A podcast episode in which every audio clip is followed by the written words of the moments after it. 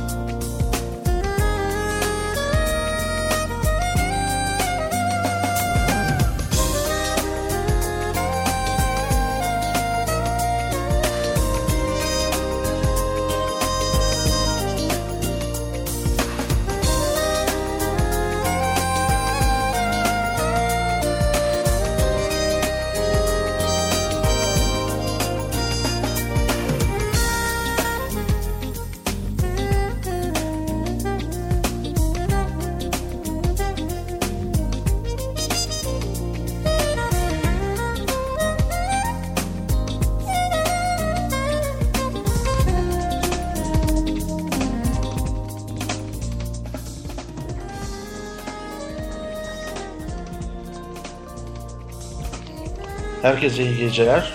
Ben Kahraman Uğurlu. Yeni medya gündeminden başlıkları ele aldığımız Sosyal Medyanın Sesi programına hoş geldiniz. E, bu canlı yayını e, Twitter'dan paylaştığım linklerden dinleyebiliyorsunuz. Aynı zamanda podcast olarak kayıt edildiği için daha sonra kahramanuğur.com bölü radyo ve e, Spreaker adreslerinden dinleyebilirsiniz. Ayrıca ee, daha sonra isterseniz MP3 formatında da bilgisayarınıza indirip dinleyebilirsiniz. Bu gece gazetelerin yayınladığı ortak bildiriyi konuşacağız. Skype konuklarım İstanbul Barosu Bilişim Hukuku Merkezi Başkanlığı yapmış bilişim hukuku uzmanı ve avukat Gökhan Ahi ve Eylül 2001 yılında Birleşmiş Milletler tarafından 9 başarılı Türk iş kadınından birisi olarak seçilen gazeteci, girişimci ve bilişim yazarı Füsun Sarp Nevil. Bu geceki konumuz ile ilgili bir anket hazırladım. E, linkini de e, bir Facebook sayfasından paylaşacağım. E, anket sorumuz sizce gazeteler haklı mı? Buraya e, bu linke, e, bu ankete kendiniz şıklarınızı ekleyebilirsiniz.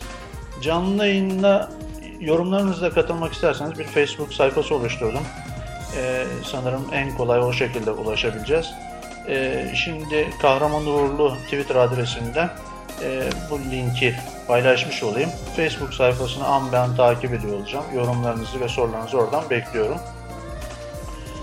E, tüm dinleyenlere teşekkür ediyorum şimdiden. E, güzel bir yayın olmasını diliyorum.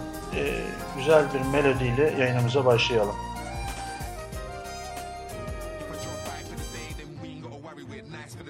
Inspired by the sun, take flight for the day. Sipping a cold beer, sunshine in your face.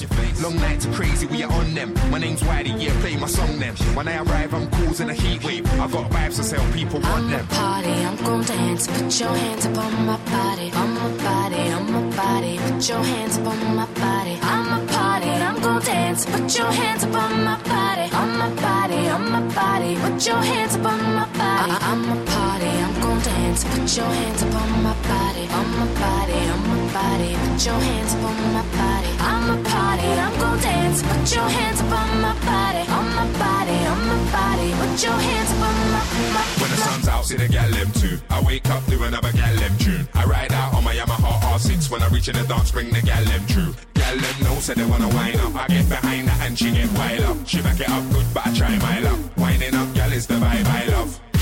When I arrive, I'm causing a heat wave. I got vibes to sell, people want them. My name's Wiley, yeah, play my song then. When I arrive, I'm causing a heat wave.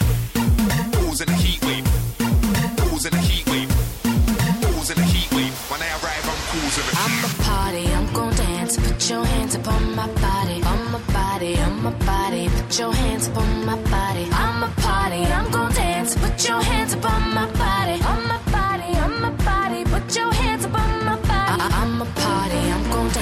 Put your hands up on my body. On my body, on my body, put your hands up on my body. I'm a party, I'm gon' dance, put your hands up on my body. On my body, on my body, put your hands up on my. When the sun's out, we just wanna impress. I stand in the clear, don't bother with mess. If it ain't gonna sell, I don't wanna invest. If it ain't got a vibe, I ain't got an interest. I wanna see a ice cream man on the road. I wanna see a light skin gal on the road. I wanna get slush puppy with both flavors. Drink that, now I'm right back in my zone. When I arrive, I'm causing a heat wave. I got vibes to sell, people want them. My name's Wiley, yeah, play my song then. When I arrive, I'm causing a heat wave. Causing a heat wave. Causing a heat wave. Causing a heat wave. When I arrive, I'm causing a I'm a party, I'm gonna dance. Put your hands up on my body, on my body, on my body. Put your hands up on my body. I'm a party, I'm gonna dance. Put your hands up on my body,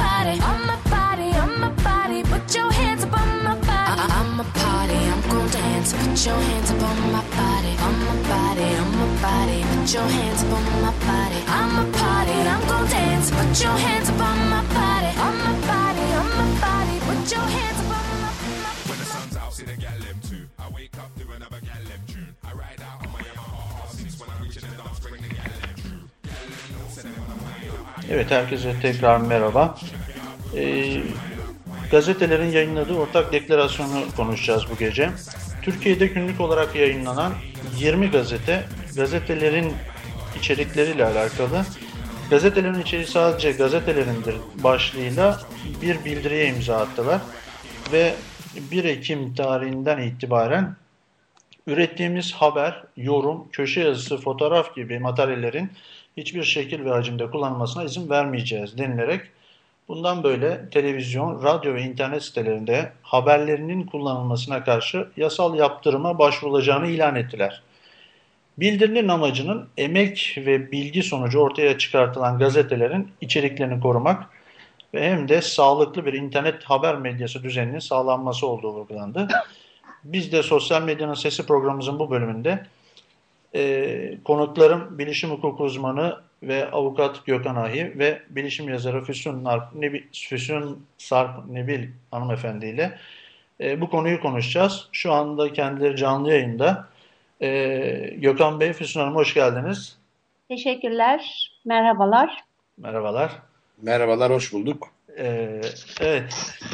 Ee, ben şimdi öncelikle bu gazetelerin ortak yayınladığı bildiriyle alakalı benim e, kayda değer, daha doğrusu uzun uzun okumayacağım ama önemli gördüğüm birkaç yeri e, vurgulamak istiyorum. Özellikle gazeteler e, emek hırsızlığı ile alakalı ciddi emek ve maliyetlerle çıkartılan gazetelerin ve internet sitelerinin aleyhine açık bir haksız rekabet oluşturmaktadır demişler. Yine aynı şekilde gazetelerin içerikleri yani haberler, yorumlar, köşe yazıları, yazı dizileri, fotoğraflar, çizgi, grafik, sayfa tasarımı ve benzeri bütün unsurlar tek sahibi gazeteleridir demiş demişler. Ee, aynı şekilde sağlıklı bir internet haber medyası düzeni diye bir vurgu yapmışlar. Bunu da konuşacağız.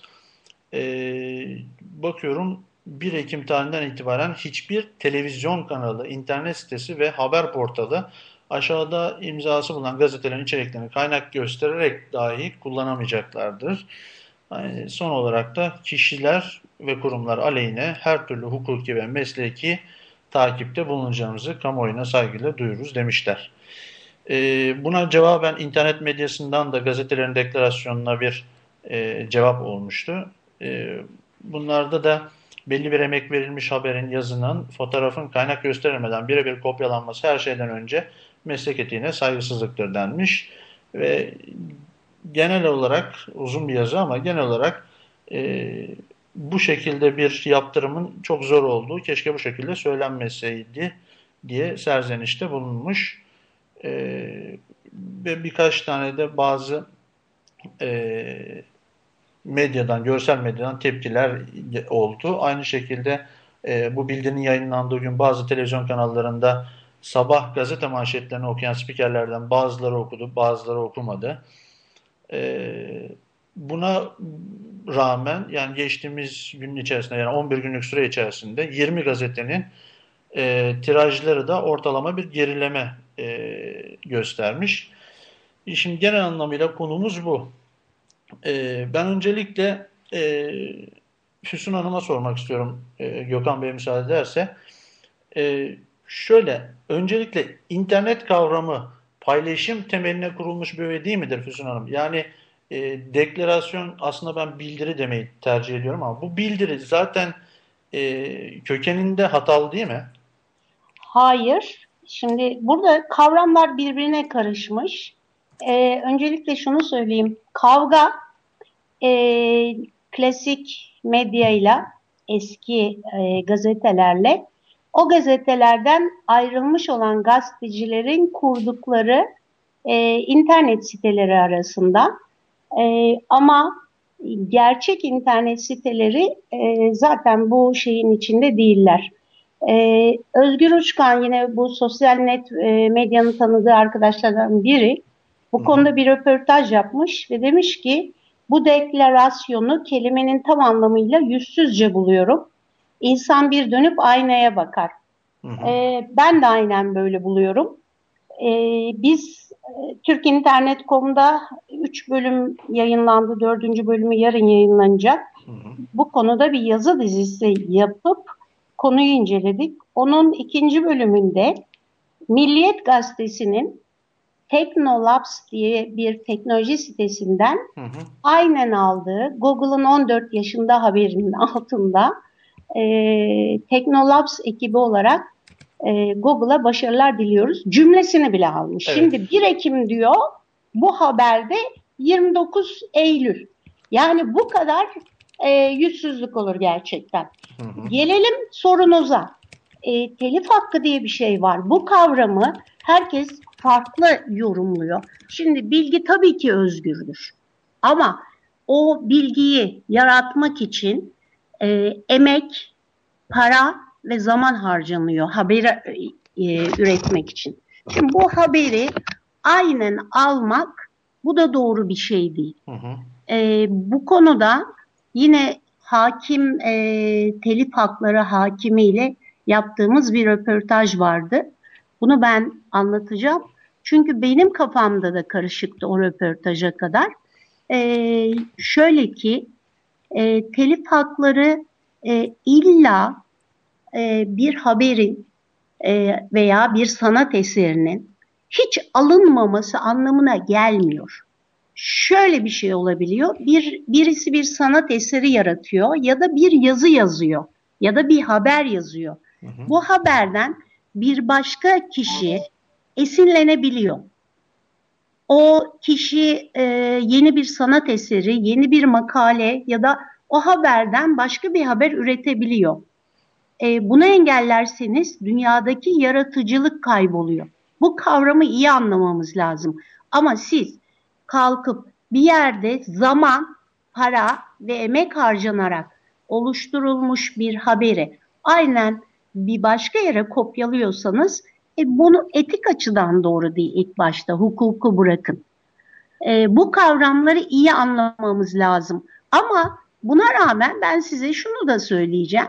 Türk İnternet.com'un e, Gökhan bilir, biz Gökhan'la ayrıca e, bir avukat ilişkimiz de var. Hı hı. E, Türk İnternet.com'un binlerce haberi bir sürü sitede birebir kopyalanmış durumda.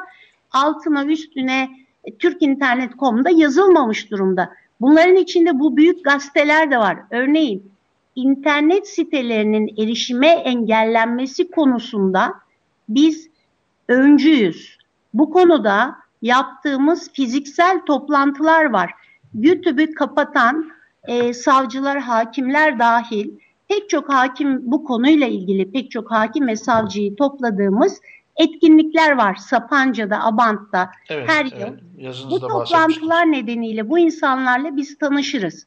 Ve Hı -hı. bu tür site erişimi engellemelerde Gökhan da bilir en önce haberi biz alırız. Evet. Yazarız.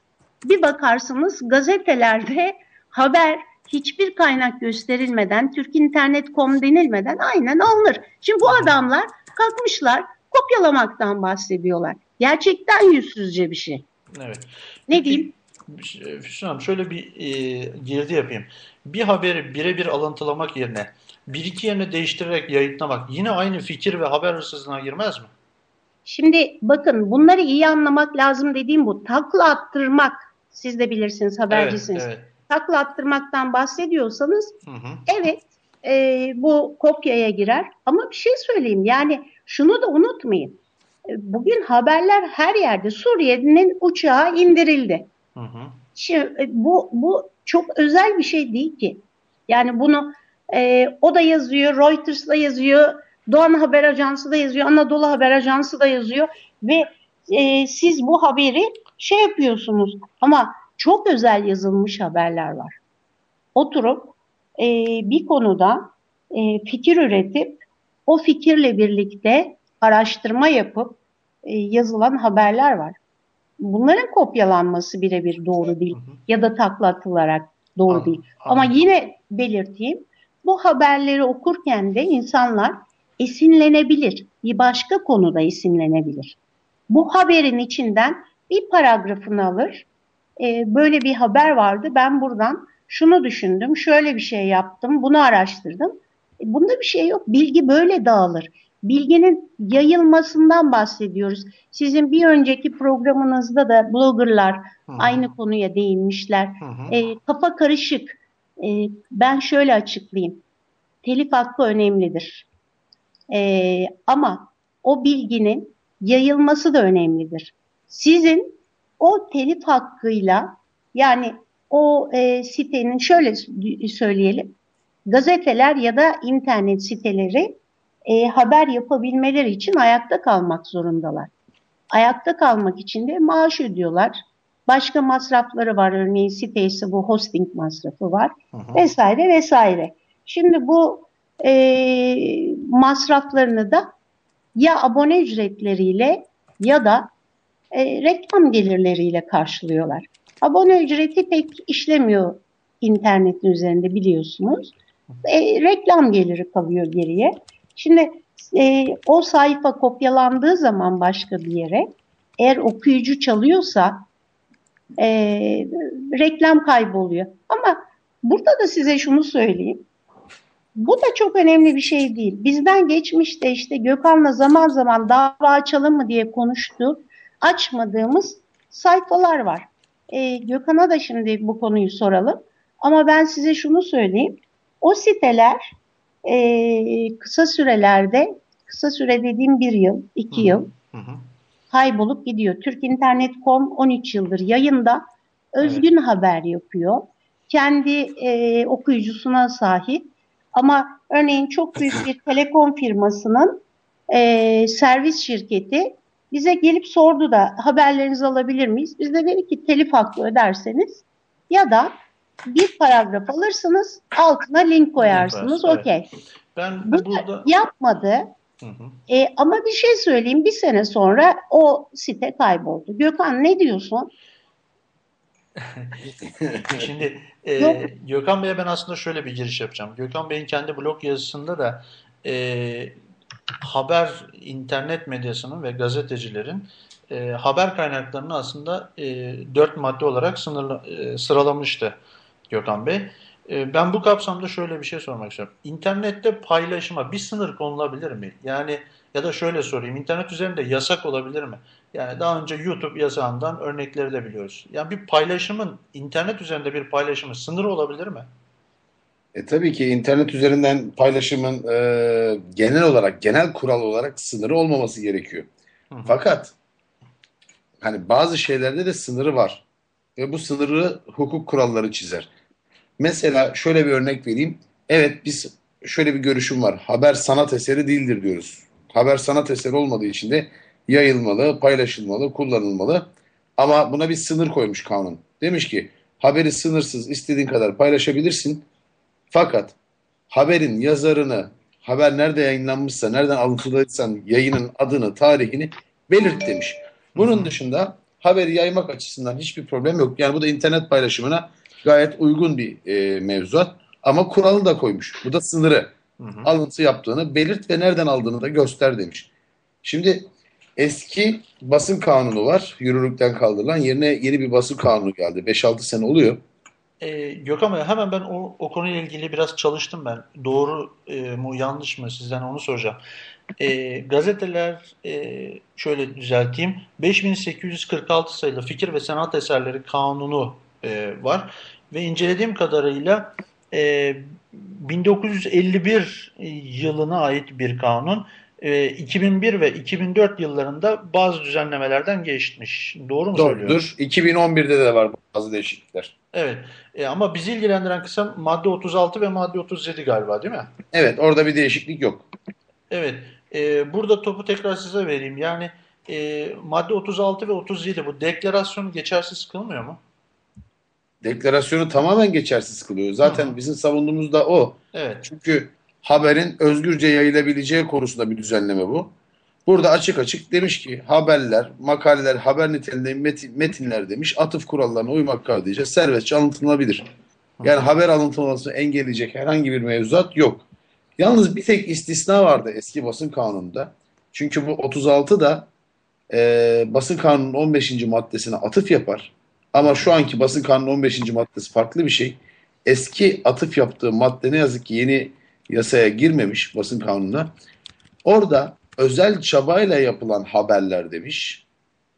E, 24 saat geçtikten sonra yayınlanabilir demiş. Alıntı yapılsa dahi. Hı hı. Mesela bu güzel bir kural. Çünkü bazı haberler var gerçekten çok özel çabalarla elde edilen. Mesela bir savaş muhabirinin cephede elde ettiği haber gerçekten özel bir çaba. Evet.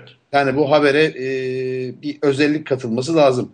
Bir e, röportaj yapılması istenen fakat ele geçmeyen bir şahsiyetle yapılmış e, bir röportaj görüşme olduğu takdirde bu da tabii ki özel çabayla elde edilmiş bir haber olarak görülmeli. Hı hı. Hani 24 saat kuralına uyulmalıydı ama ne yazık ki bu yeni basın kanununda yer almadığı için şu anki mevzuat istediğin haberi istediğin şekilde alıntıla şeklinde. Evet. O yüzden e, ve alıntı kurallarına uymak şartıyla tabii demiş. Onun için bir sınır yok. Ama ben böyle bir sınır olmasını açıkça istiyorum. Hı hı. Bir de tabii şey meselesi var. Anayasada sayılan bir haber alma hakkı var. Yani Evet. habere ulaşma gibi bir özgürlüğümüz de var. Hı hı. Bunun kullanımını bakımından da tabii ki bir üst norm olarak anayasada gerçekten önemli bir düzenleme var. Bu düzenlemeye göre de zaten haberi almak, bu haberi paylaşmak e, vatandaşların haklarından birisi. Yani bu yüzden de haber ayrıca kısıtlanamıyor. Ama istisnası ne? Karikatür olursa, grafik olursa, bugünün moda e, şeylerinden, e, grafiklerden, infografik olursa veya işte e, ne bileyim bir özel fotoğraf olursa bunlar haber gibi e, alıntılanma kurallarına Heh. e, Ben de aslında tam o noktaya- istisnasına uymuyor. Bunların alıntılanması için gerçekten bazı kurallar daha gerekiyor. Evet. Ben de işte İzin tam- alınması gerekiyor yazılı olarak yeniden yayınlanması, çoğaltılması, işlenmesi için. Evet. Ben de tam onu, istisna tutuyoruz. o noktaya değinecektim. Yine bu bildiride e, şöyle bir uzun bir e, tanımlama yapılmış. Demişler ki haberler, yorumlar, köşe yazıları, yazı dizileri, fotoğraflar, çizgi, grafik, sayfa tasarımı ve benzeri bütün unsurların tek sahibi gazetelerdir demiş. Şimdi haber, makale, köşe yazısı ile fotoğraf, karikatür gibi eserleri e, aynı kefeye koymuyorlar mı? Yani bunu nasıl ayırt edeceğiz? E bunu ayırt etmek çok basit. Yani Hı hı. e, fikir sanat eserleri kanununda Evet. eser diye bir kavram var. Yani bütün e, fikri eserler diye geçer. Hı hı. Bu fikri eserlerin bir tanımı var. Sahibinin hususiyetini taşıyan her tür fikri üretim eser sayılıyor. Yani karikatürde bir çizim var. Sahibinin hususiyetini taşıyan bir unsur var. Fotoğraf keza aynı şekilde. Grafik aynı e, şekilde. Yani sahibinin hususiyetini taşıması özelliği var. Ama haber öyle bir şey değil. Haber zaten olan biten bir durumun e, özetinin yapılması, bunun yazıya dökülmesi. İkisi arasında niteliksel olarak çok fark var. Bugün esas ses çıkarması gereken kimler? E, karikatürcüler. Mesela Selçuk Erdem'in ve Yiğit Özgür'ün karikatürleri herhalde Facebook'ta girmediği çıkmadığı albüm kalmadı. Aynen öyle. Herhalde e, uygulaması çıkmayan karikatürleri kalmadı. Şu an iPhone'da veya Android'de e, açın bakın karikatür diye yazın. Onlarca uygulama var. Karikatür albümleri falan gezebiliyorsunuz. Esas onların e, böyle bir deklarasyon yayınlaması lazım. Bu karikatürden biz para kazanıyoruz, çiziyoruz. Bizim karikatürleri niye kopyalıyorsunuz? diye. Onların sesi çıkmıyor esas. Evet. Bir de fotoğraf konusunu da ayırt etmek lazım. Bana çok gelen sorulardan birisidir bu. Hı hı. Bazı fotoğraflar vardır. Harcı alem fotoğraflardır. Yani atıyorum gittik Boğaz'ın kenarında Instagram'la oturduk köprüyü çektik güneş batarken falan filan. Bir iki de filtre uyguladık. Şimdi oldu bir fotoğraf. Bunu eser sayan görüş var, eser saymayan görüş var. Eğer bir fotoğraf sahibinin hususiyetini taşıyorsa yani ona bir özellik katılmışsa, çekilmesi zor bir açıdaysa veyahut bunun için özel bir çaba harcanmışsa, filtreler, efektler uygulanmışsa evet bu bir eserdir. Kopyalanamaz. Ama bazı fotoğraflar var. Mesela bir şişenin fotoğrafı veya boğazın herhangi bir açıdan çekilmiş fotoğrafı. Hı hı. Bu fotoğraflar da eser kapsamından e, yararlanamıyor. Bu fotoğrafları da kopyalamak serbest hale gelebiliyor. Çünkü hiçbir özelliği yok. Herhangi bir manzara, herhangi bir fotoğraf makinesiyle herhangi birinin çekebileceği bir açıda herhangi bir resim. Anladım. Şimdi Bu da şöyle, şöyle bir şey var. Mesela e, özellikle ünlü kişilerin özel hayatlarında çektikleri fotoğrafları e, gazetelerde e, bildiğiniz galeri olarak yayınlanıyor. Günlük olarak bunları tekrar yayınlıyorlar. İşte ünlülerden Instagram e, fotoğrafları ve benzeri. Yani bu e, direkt o kişilerin haklarını ihlal etmiş olmak değil mi? Şimdi ünlü kişilerin biraz farklı bir yanı vardır. Kişi ünlü olduktan sonra, kamuoyunda tanındıktan sonra artık o kişinin hareketleri, o kişinin dışarıdaki e, kamusal alandaki görüntüleri kamuya mal olmuş sayılır. Hı hı. Ve onların özel hayatı yoktur. Onların özel hayatı kendi evlerine veya kendi özel alanlarına girince başlar. O yüzden bu konuda bir sıkıntı yok. Genel kural bu. Zaten Twitter'da paylaşmışsa ve bu kilitli bir hesap değilse, herkese açık bir hesapsa, Hı hı. zaten ünlü kişi olduğu için bu fotoğraflarının paylaşılması da gayet doğal ve özel hayat ihlali de değil. Zaten kendisi kamuoyuna internet aracıyla bunu paylaşmış. Bu konuda bir ihtilaf yok. Ama ünlü olmayan bir kişinin Twitter'da paylaştığı bir fotoğrafı gazeteye paylaştığınız zaman durum değişebilir. Her ne kadar o kişi bunu internete yaymış, herkes görsün diye koymuş ama gazeteye yayınlanması farklı bir unsur olabilir. Eğer bunun içerisinde başka bir ticari unsur da varsa tazminat dahi alabilir. Anladım. E, Füsun Hanım, e, Evet. siz e, Türk.internet.com'un genel yayın yönetmenisiniz. E, Doğru. bir nevi gazetelerin bahsettiği bir kesime de giriyorsunuz. E, haber yaparken yani diğer sitelerden alıntılama yapılması ihtiyaç duyulduğunda nelere dikkat ediyorsunuz? Ee, öncelikle biz diğer sitelerden haber alıntılamıyoruz. Hı hı. Ee, sözün başında da söylediğim gibi e, bu gazeteler e, geçmişten e, geçmişin kartalları bir zamanlar Kartaldı diye bir dizi vardı galiba değil mi? Ee, geçmişin kartalları şu anda e, tüyleri dökülüyor, kanatları kırılıyor. Bu yüzden şikayetçiler. Ki- e, ben e, bu gazetelerin içinden ayrılmış kişilerin kurdukları sitelerin bu gazetelerin e, bazı özelliklerinden yararlandıklarını görüyorum. Örneğin yazarlar bölümü. E, büyük sitelerdeki yazarları çerçevelerle kendi sitelerine aktarıyorlar. E, bu birazcık da siteyi zengin göstermek amacıyla oluyor herhalde. Dolayısıyla bu ikisi arasında bir kavga var. Bizim gibi siteler, örneğin biz uzman bir siteyiz. Hı hı. Ee, çoğu zaman bizim haberlerimiz bunlara. Demin de size öyle bir örnek verdim. Örneğin Gökhan'la yaşadığımız bir örnek var. Ee, sitede de bunu anlatmıştım. Farmville kapandığı gün ben evimi taşıyordum. Gökhan beni aradı. Dedi ki Farmville kapandı. Acaba ne oluyor Füsun Hanım? Ben de dedim ki valla Gökhan 20 yıllık evimi taşıyorum hiç umurumda değil. Bu sefer de başkası yazsın. Biz kopyalayalım. Çünkü daha önceki Blogspot, diğer kapatmalar hepsinde gerçek nedeni hep biz yazdık. Ekşi sözlükler vesaire vesaire. Hı hı. Sonuçta e, o gün ben haberi yazmadım. Araştırmadım da.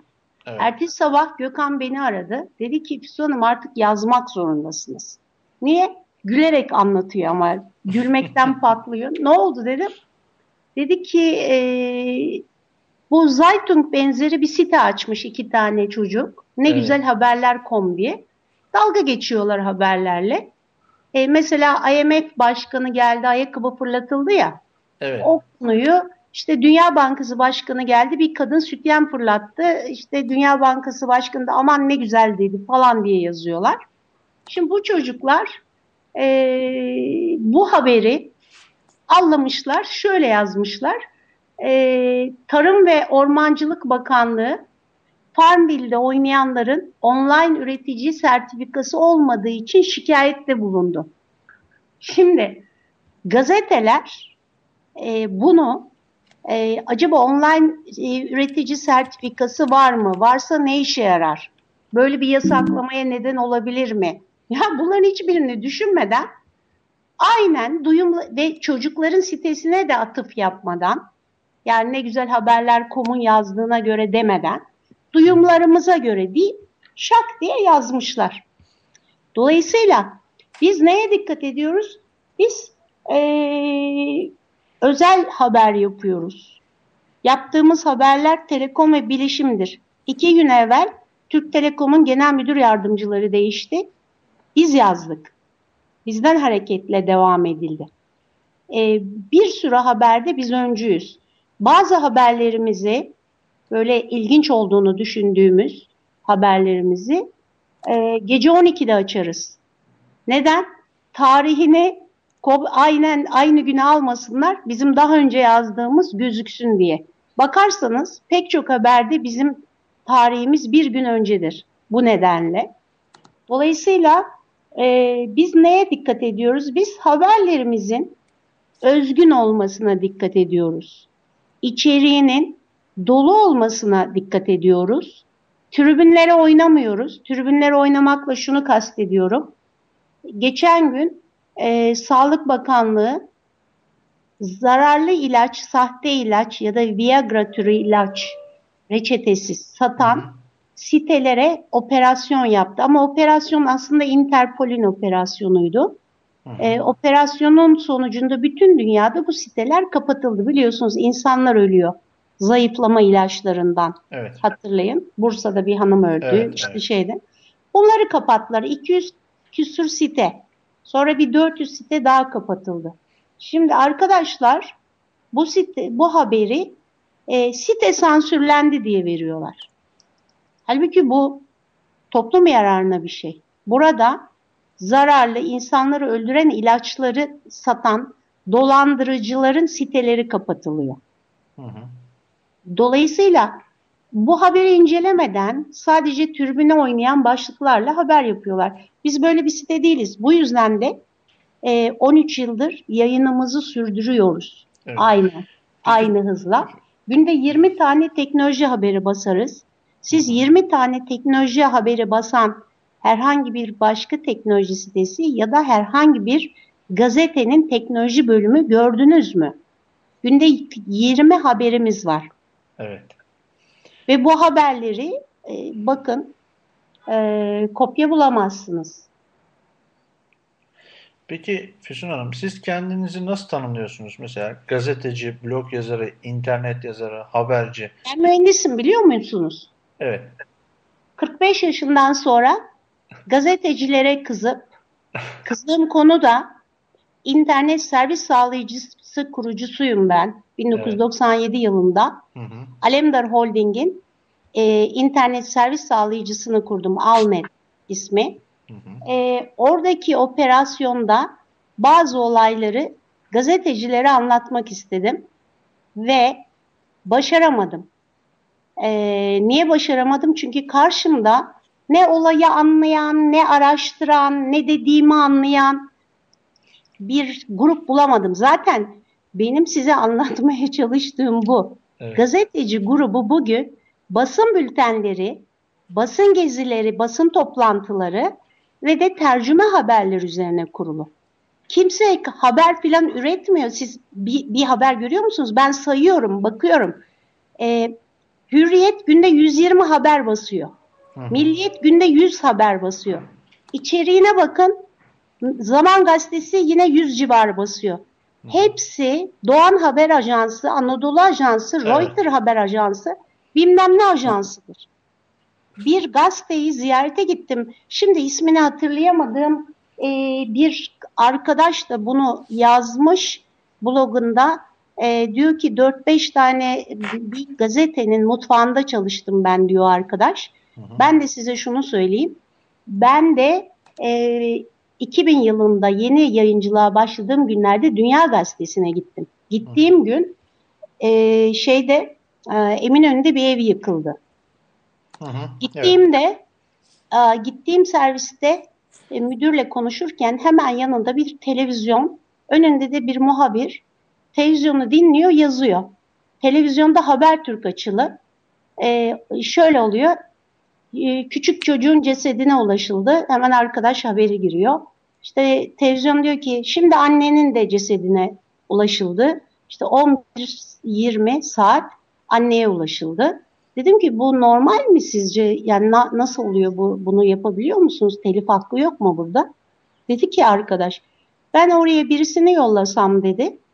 E, aynı şeyi görecek aynı ne şey. fark eder? Buradan yazıyoruz işte dedi. Şimdi gazeteler böyle şeylerden geliyor. O bahsettiğim arkadaş da bunu anlatıyor. Bavuluyla diyor yayın yönetmeni 6 e, ayda bir Londra'ya gelirdi. Dergileri toplardı, döner. O dergilerdeki resimleri keser, gazeteye koyardı diyor. Şimdi böyle bir alışkanlıkla gelen bir basın var ve utanmadan yüzsüzce bunu söylüyorlar. Bu arada bizim üstümüze alınacağımız bir şey yok. Ee, ben sadece şunu söylemeye çalışıyorum. Buradaki olayda e, kendi aralarında bir kavga var. Bu gazetelerden ayrılan arkadaşlar siteler açıyorlar biliyorsunuz. Evet, evet. E, bu siteleri sürdürmek için de zaman zaman e, alışkanlıkları da bu yönde. Mesela bizim e, sitemizde eskiden gazeteci olan arkadaş çalışmaz. Çünkü e, bir önceki programınızda Hamza ve Simto'nun kendisini Simto'yu tanımıyorum ama Hamza'yı gayet yakın tanırım. E, onların söylediği enteresan bir şeyler var. Diyorlar ki örnek link yok diyorlar. Bu gazeteler bugün ben eski medya yeni medya olabildi mi diye bir bölüm yazdım. Hı. En başta söyleyeceğim bu. Şimdi yeni medyanın özelliği her şey üzerine bak siz ses yapıyorsunuz. Hı. Çok güzel. Hiç siz gördünüz mü gazetelerde? Ee, aynı haberin video koyuyorlar ama bambaşka video galerisi diye bir şey yapıyor.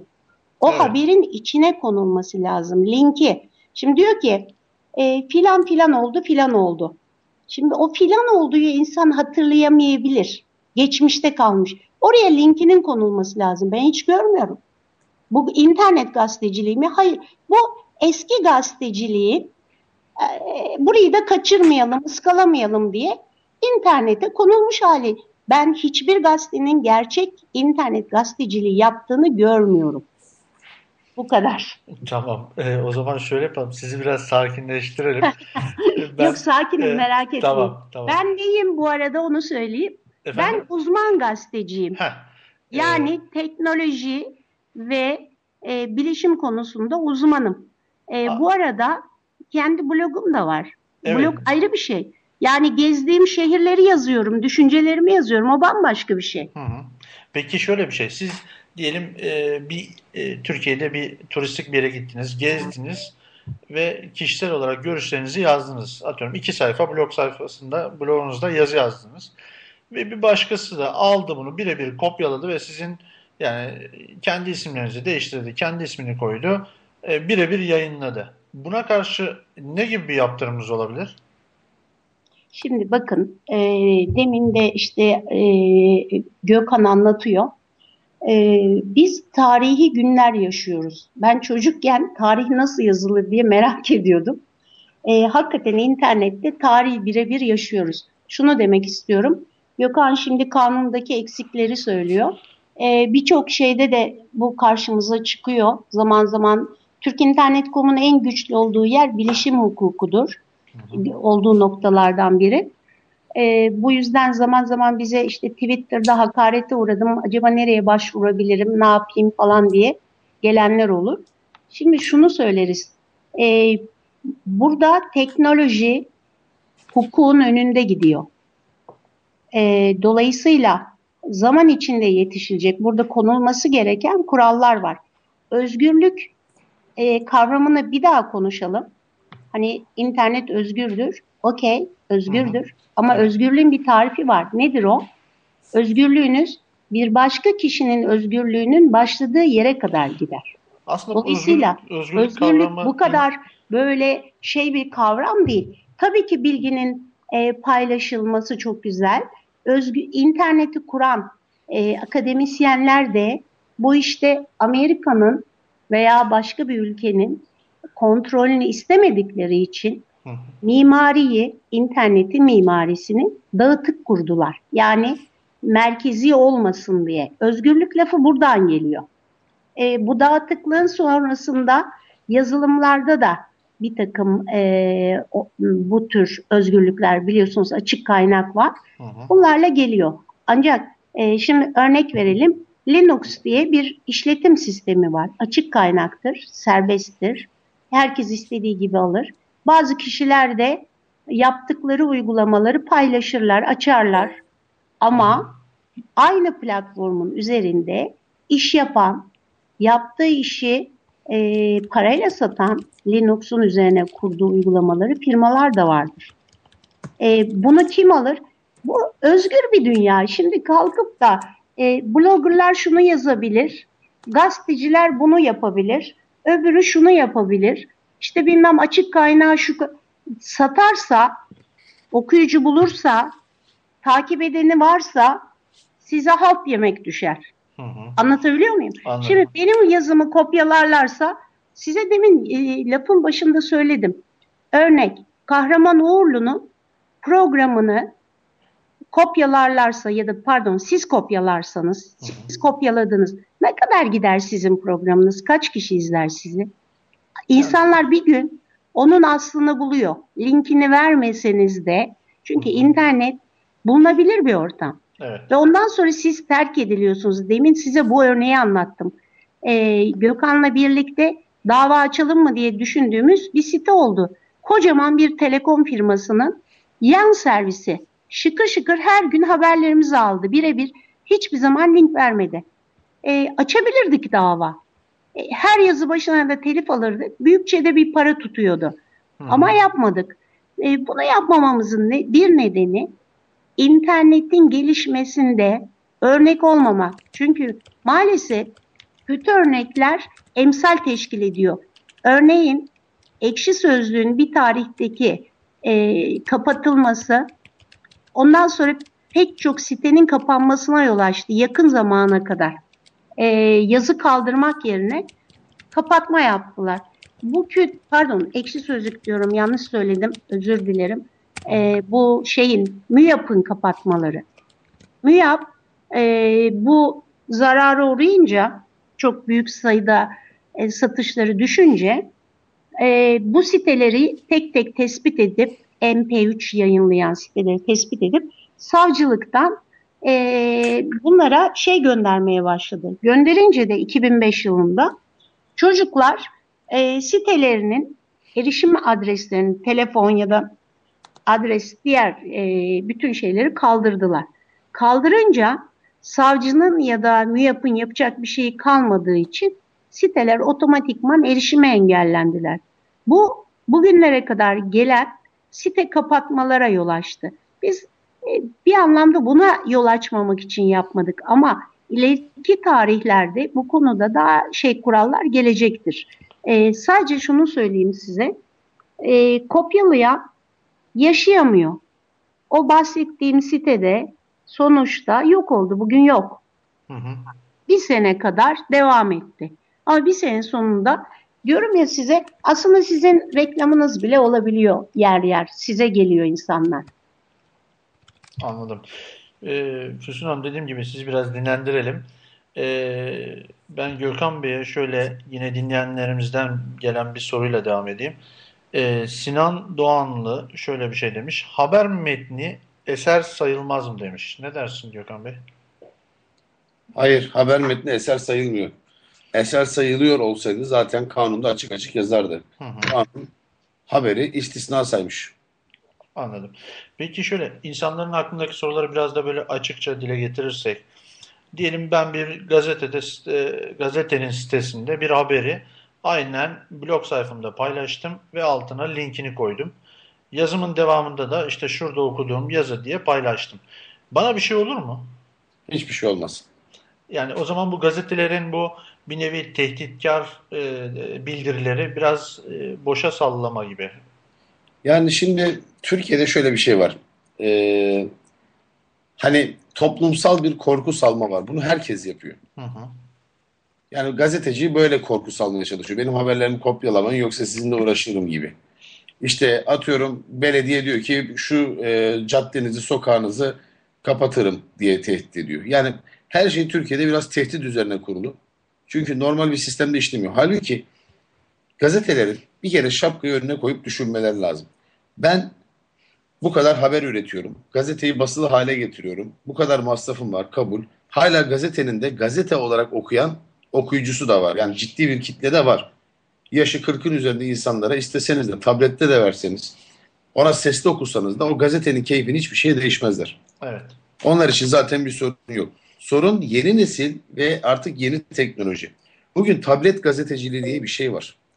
Ee, Google Reader diye bir şey var. Hani RSS beslemelerini, XML beslemelerini alıp e, kendi özel sayfanızı yaptığınız ve istediğiniz gazeteden istediğiniz yazarı alabildiğiniz bir sistem var. Hı hı. Flipboard diye bir e, tablet uygulaması var biliyorsunuz. Evet, evet. Da takip etmek istediğiniz hangi yayın varsa onu bir dergi formatında takip ediyorsunuz. Hatta böyle hiçbir reklamla falan da karşılaşmıyorsunuz. Şimdi bu kadar yeni bir teknoloji, yeni imkanlar varken gazetelerin bu yeni teknolojileri paraya dönüştürecek, kara dönüştürecek, bu yenilikleri takip edecek bir takım şeylere ihtiyaçları var. Bunları düşünmeden bizim haberimizi almayın, çalmayın demek çok mantıklı gelmiyor. Ama gazetelerin tabii haklı olduğu bir nokta da var. Şimdi bugün Türkiye'de bir script gazetecilik veya script dizi e, siteleri diye bir gerçek de var. Bugün bakıyorsunuz ben internette 100 liraya 100 lira Hı hı. haber skripti satın alabiliyorum. Şu an girin haber skripti diye Google'a arattırın. Evet, evet. Onlarca format çıkacak. Tasarımını da yapıyorlar size. İsterseniz siz de tasarım yapabiliyorsunuz. 100 liraya skripti alıyorum. Hatta aynı adam bana aylık 50 lira ödersem bana bot servisi de veriyor. diyor ki bana diyor ben botla diyor bütün haberleri çekerim. Senin hiçbir şey yapmana gerek yok. Her gün güncellenen kendine ait bir haber siten olur diyor. Anladım. Ve ben buna gidip reklam dahi alabiliyorum. İşte gazeteler bu noktadan yaklaşırsa olaya evet burada bir haksız rekabet var diyebiliriz. Çünkü 100 liralık skriple aylık 50 lira bot çalıştırarak bu tür kurulan haber siteleri gerçekten haksız rekabet yapıyor diyebiliriz. Çünkü ciddi bir oranda trafik çalıyorlar. Ama bir yandan da baktığınızda gazetelerinde bu haber skriplerine mahal vermeyecek şekilde bir teknolojik yatırım yapmaları lazım. Yani Evet. herhangi bir botla çekilmeyi önleyemiyorsunuz ama en azından haberin e, başlığı ve özeti yerine Hı hı. özetle başlığı yer değiştiren bir şey yapabiliyorsunuz. O zaman çalışan botun bir anlamı kalmıyor. Evet. Haber metnini başlığa yazıyor. Şeyi e, haberin e, başlığını gövdeye yazıyor. Ya bunun gibi teknik önlemler alınabiliyor. Hani çok işe yaramasa da. Anladım. Artı tablet gazeteciliği var. Hı hı. E, Flipboard gibi e, yeni teknoloji tabletlerde yer almanın yöntemleri var. Ve bunların üzerinde de çok güzel gelir paylaşım modelleri var. Yani sadece reklamla değil, çok küçük paralarla, aylık 1 lira, 2 lira, 3 lira gibi paralarla abonelik sistemi de yapılabiliyor. Yurt dışında da çok örneği var. Hatta Hürriyet'in de mesela tablet edisyonunu ben kullanıyorum. Hı hı. hı. Aylık 2 do- dolar 99 sent gibi bir para ödüyorum. Çok da memnunum çünkü artık gazeteyle bağım kesildi. Sabahları iPad'den açıp gayet de güzel okuyabiliyorum. Demek ki istenirse olabiliyor. Böyle bir şey yapılabiliyor. Bir de gazetelerin tabii yine farklı bir şey var. Yavaş yavaş okunma oranlarını yitirmeleri de tehlike olarak görüyorlar. O yüzden bu deklarasyonda şey var. Çünkü Füsun Hanım da söyledi. Gazetelerin en büyük haber kaynaklarından birisi ajanslar, haber ajansları. Evet. Bir haber ajansı ortalama 200 yakın haber geçiyor. Yerel haberlerle beraber ulusal haberler. Ben hangi gazeteyi alırsam alayım zaten o ajansın geçtiği haberlerin hepsini gazetelerde görüyorum. O halde gazeteyi farklılaştıran şey ne? Bir köşe yazarları, iki özel röportaj gibi haberler. Ondan sonra onu farklılaştıran hani seri ilanın çok olması veya işte ilanlarının çok olması gibi bir takım özelliklerle veya gazetenin görüşüne, çizgisine göre gazeteleri birbirinden farklılaştıran unsurlar var. E bugün bakıyorsunuz gazetelerde hani e, sağ basın sol basın gibi bir ayrım kalmadı artık. Hani bir görüş takip edebileceğiniz. E bugün şey var e, sadece işte dini öğeleri öne çıkaran gazetelerin biraz farklılaştığını görüyorsunuz. Yerel gazetelerin farklılaştığını görüyorsunuz. Ama geriye kalan hiçbir gazetenin o kadar da farklılaşmadı. Onu tercih edecek çok fazla bir sebep bırakmadığını görebiliyorsunuz. Demek ki gazetecilerin de yazar sayılarını artırmaları, çeşitlilik yaratmaları, belki eklerle, belki daha farklı konularla, e, röportajlarla, özel haberlerle, dosya haberlerle biraz daha çalışması lazım. Ben küçükken 5 gün süren, 6 gün süren özel dosya haberler vardı. Mesela bugün yok bu. Evet. Bunun olmaması e, tartışılacağı yerde bugün karşımıza internet sitelerinde galeri haberciliği gibi saçma sapan bir şey dayatılıyor. Bir tane haber okuyacağım. Başlığı şu. Öyle bir şey oldu ki. Veya daha kötüsü olamazdı. Türkiye'de ilk. Habere giriyorum. İnanılmaz gereksiz bir haber. Ama sunuluş tarzından en az 5-6 tane tık e, gazeteye kazandırıyor. Buradan da reklam pastasından çok ciddi pay kapmaya çalışıyorlar. Galeri haberciliğiyle veya 60 saniyede bir refresh etmesiyle, tazelemesiyle sayfayı. Ama bu işin yöntemi de bu değil. Bu da diğer birçok kaliteli içerik üreten veya haber üreten siteler için ciddi bir haksız rekabet unsuru. Çünkü bu gibi hileli tekniklerle reklam pastasının büyük bir payını kendilerine alıyorlar. Yani iş eğer gazete yani eski medya yeni medya savaşına dönüşecekse eski medya bu işten çok kazançlı çıkamaz ne yazık ki. Bu iş da kayıplı bile çıkabilir. Gökhan Bey bu şekilde e, bunu gazetecilerin oturup biz nerede hata yaptık, nasıl bir habercilik yapmalıyız, e, yeni teknolojiden nasıl yararlanabiliriz, Hı hı. okurlarımıza daha etkileşimli bir imkan nasıl sunarız? Evet. Yani Ben de bu Gökhan'ın söylediklerine sonuna kadar katılıyorum. Problem burada. Şimdi zaten bildiride şöyle bir e, yere dikkat ettim ben. Sağlıklı bir internet haber medyası düzeni e, diye bahsedilmiş. Sizce nasıl bir düzenden bahsediliyor? İstenilen düzen nedir? istenilen Kendi- düzeni ben özetleyeyim. Pardon Füsun Hanım. Pardon. İstenilen düzen şu. Reklam pastasının yarısından fazlası bize gelsin. Diğerlerinde bir şey kalmasın. İşte istenilen düzen bu. Füsun Hanım? Çok iyiydi. Doğru. Ben buraya katabileceğim bir şey yok. Kendilerine sormak lazım. Şu anda internet veya blogger e, hepsi kendi düzeninde gidiyor. Yani siz şimdi okuyucu bulamadığınız halde e, devam ediyorsanız bu sizin kendi e, ne diyelim kendi inisiyatifiniz. Ama bu işten para kazanıyorsa bu parayı kazanmak için e, o siteleri takip eden insanların olması lazım. E, o siteler devam ediyorsa e, gazetelere söyleyecek söz kalmaz. Bu arada ben hemen belirteyim. Bizi dinleyen eğer gazeteciler varsa kendilerine söz hakkı doğuyor. İstedikleri gibi Skype üzerinden bağlanabilirler. Böyle de bir e, şeyi yerine getirmiş olalım. E, Gökhan Bey, böyle bir bildiri yayınlanırken hukuki açıdan soruyorum. Hukuki gerekçe belirtilmesi gerekmez miydi? Yani Yani hukuki yaptırım ülkenin iddia genel bir eden- sorunu. Yani Şimdi hukuki yaptırım iddia mes- eden bir site şey için, bir bildiri için söylüyorum. Bir gerekçenin belirtilmesi gerekmez miydi? Şimdi bakın başka bir şeyden söyleyeceğim. Hı hı. mesleki bir tecrübeyle söylüyorum. Bizim Türkiye'deki genel e, anlayış önce bir şey yapıp sonra başına Toparlamak. bir şey geldikten sonra hukukçuya, avukata danışmak gibi bir eğilim vardır. Hı hı. O yüzden ben burada bir hukukçuya danıştıklarını zannetmiyorum. Halbuki gazetelerin hukuk servisleri var. E, bürolarında çalışan bir sürü avukat arkadaşımız var, tanıdıklarımız. Onun dışında çalıştıkları dışarıda bürolar var. Onlardan bir tanesine bu deklarasyonu yayınlıyoruz. Böyle bir şey yapıyoruz. Bir şuna bir bakın bir problem var mı deselerdi muhtemelen hukuk servislerinden dönerdi. Böyle bir deklarasyon yayınlamamış olurlardı. Bu arada Ama ne yazık ki e, başa geldikten sonra hukukçuya danışmak gibi bir eğilim var. an- Allah'tan ben internet sektörüne çalışıyorum. İnternet sektörü sağ olsun başına bir şey gelmeden danışmayı seven bir sektör. Evet. Gökhan Bey bu arada e, bu bildiri yayınlayan 20 gazete hukuki yaptırımlar için ortak bir hukuk bürosuyla anlaşmışlar. Bundan bilginiz var mıydı? Ya anlaşabilirler. Hı hı. Ortak bir hukuk bürosuyla anlaşmaları da gayet doğal. Hatta bu hukuk bürosunun yapacağı takipleri de aşağı yukarı takip ediyorum.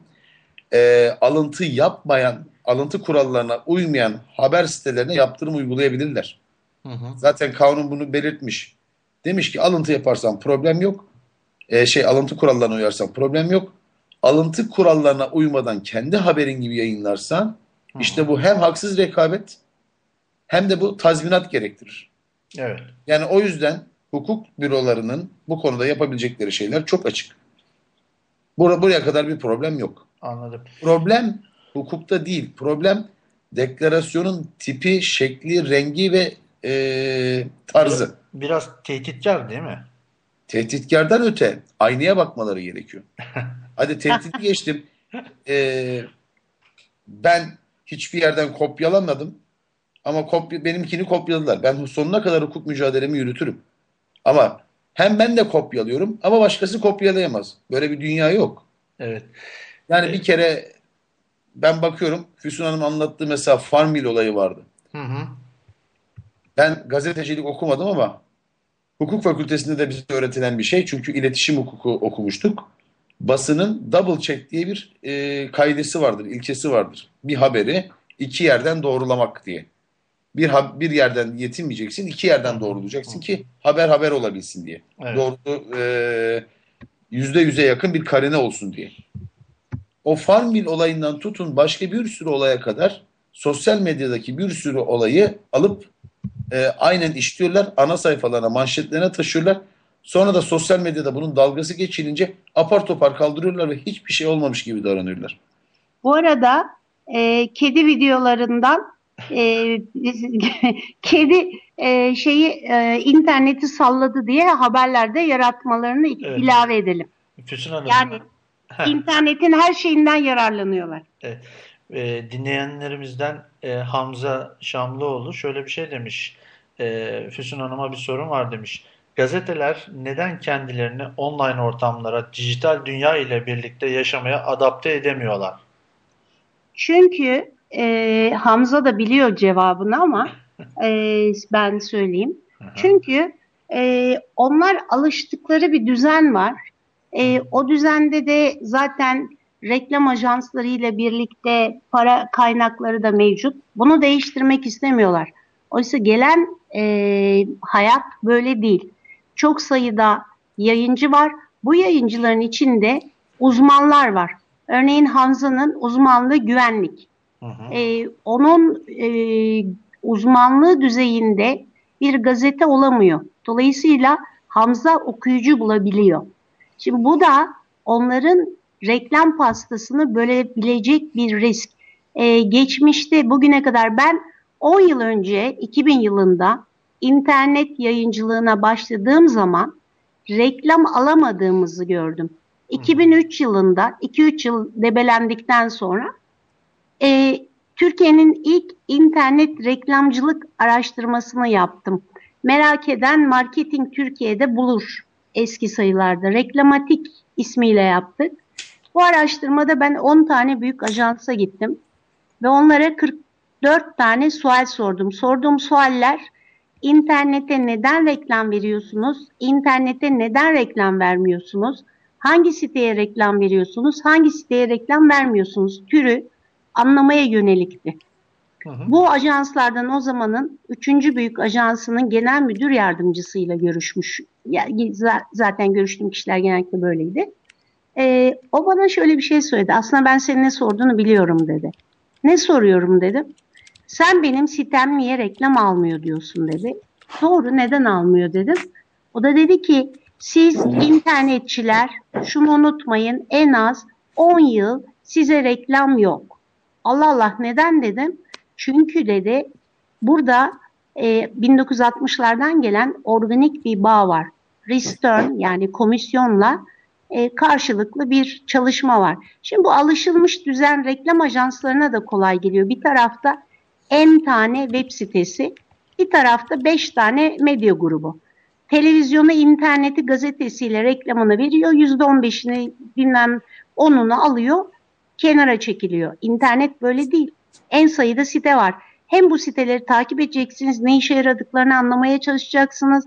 Ve teknik olarak da maalesef istedikleri kadar internete çıksınlar anlayabilmiş değiller internetin ne olduğunu. Olanaklarını anlayabilmiş değiller. Yani Dolayısıyla e, adapte olamıyorlar. Sadece o kağıt üzerindeki gazeteyi aynen internete taşıyorlar. İşte webmasterlardan öğrendikleri birkaç numara var. Fotoğraf galerisi gibi.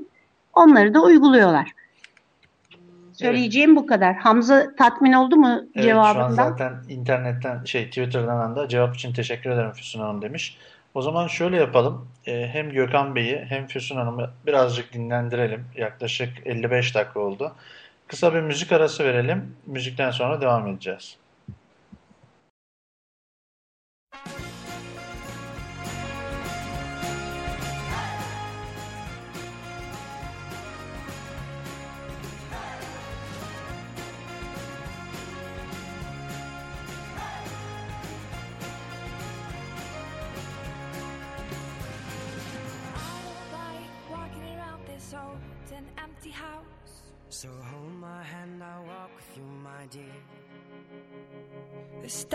As you sleep, it's keeping me awake. It's the house telling you to close your eyes. And some days I can't even trust myself. It's killing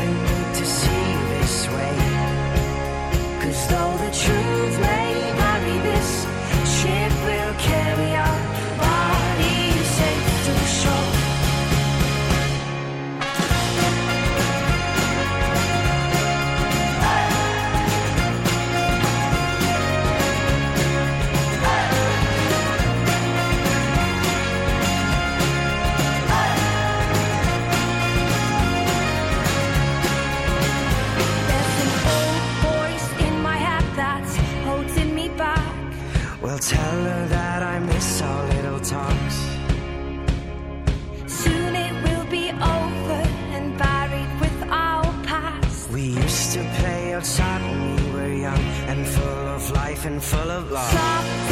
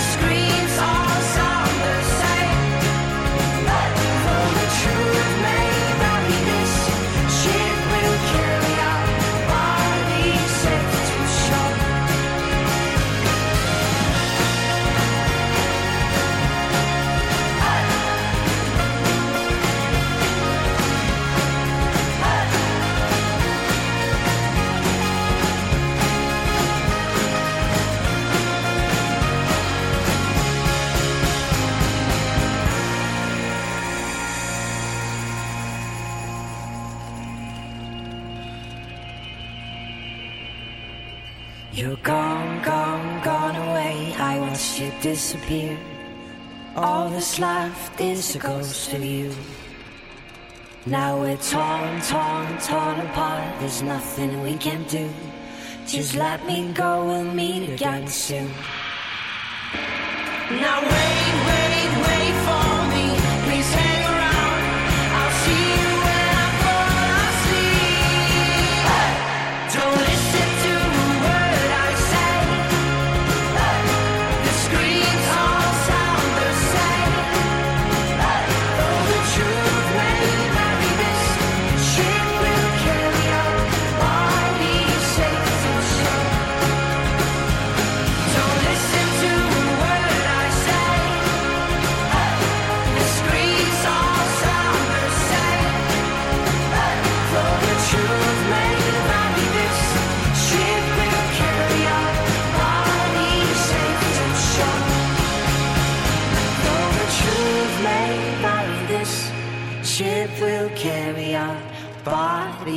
safe to shore.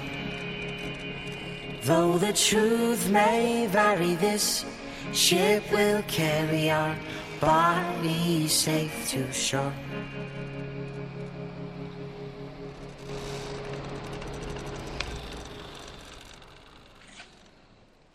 Evet, tekrar herkese merhaba.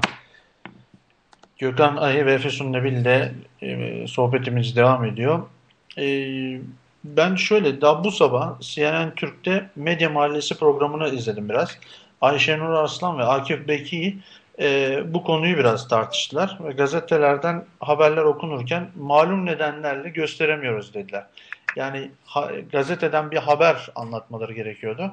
Ama e, kendileri malum nedenler diye ifade ettiler ve gazeteyi gösteremediler. E, şöyle bir sonuç geliyor aslında. Sektörün önce kendi içinde bu soruna çözüm bulması gerekmez mi? Yani düşünsenize aynı gruba bağlı gazete ve televizyonlar bile kendi kendilerine yasak getirdiler. Ahmet Hakan kendi yazdığı yazısıyla ilgili bir metni ya da onunla ilgili bir haberi e, kendi televizyon programında gösteremiyor. Bu biraz yani çok değişik bir çelişki değil mi kendileri açısından? Ben cevap vereyim mi? Tabii ki buyurun. Ee, bunu söylemeden önce şunu düşünelim mi? Bugüne kadar nasıl gösteriyorlardı? Bunu düşündükten sonra da şunu sorayım. Peki neden şimdi? Neden biliyor musunuz? Artık Hı hı. pabuç pahalı. Hı. 10 sene oldu. Artık yavaş yavaş olay değişiyor. E, gazeteler sandık, sanıldığı kadar büyük değiller. Sanıldığı kadar çok impression yapmıyorlar. Bugün ben bunu sayfamda da analiz ettim. Bunlar e, benim tirajım 300 bin demekle olmuyor. İnternet çünkü sağlama yapılabilen bir ortam. Sağlamayı nasıl yaparsınız? E, ben bir ara Türk Telekom'a söylemiştim. Reklam verdikleri yerleri sormuştum ve şunu sormuştum. O sitelerin bir kısmı sizde host ediliyor. Bandwidth ne kadar harcıyorlar? Bu, bu rakamlar 2 milyar impression olabilecek büyüklükte mi? Yani bakın e, siz artık connected bir e, hayat, yaşadığımız hayat. Siz kafadan bir şey atamıyorsunuz. Çünkü onun bir sağlaması var. Çinli botnet satın alıyorsunuz impressionlarınızı arttırmak için. Ama Alexa'da Türk okuyucunuzdan çok Çinli okuyucunuz gözüküyor. Bütün internet birbirine giriyor. Herkes alay etmeye başlıyor. Anlatabildim mi? Evet. Artık şey bitti, deniz bitti. Artık anons ettikleri o büyük büyük... E, bu arada e, ben bir şeye de açıklık getirmek istiyorum. E, bu fotoğraf galerilerinden bahsediliyor impression yarattığı. Evet. Fotoğraf galerilerinin o kadar büyük impression yarattıkları yok. Bunun ne nedeni? Hayır, sanırım- Sistemin zor olması. sanırım İnsanlar şu- 5 evet. fotoğraf baktıktan sonra altıncıya bakmıyorlar. Bu konuda da büyük bir yanlış anlaşılma var. Yani şöyle aslında ga- gazetelerin, internet siteleri gerekli e, izleyici sayısına ulaşamadıkları zaman e, biraz daha böyle görsel içerikli galerilere yükleniyorlar diye bir yorum yapılmış aslında. Şimdi bakın e, önce bir onu konuşalım. Hı hı. E, bu gazeteler yıllardır yani ben 30 yıldır 40 yıldır biliyorum ben 56 yaşındayım. E, bu gazeteler 1970'li yılların sonlarında bir 1 milyona ulaştılar.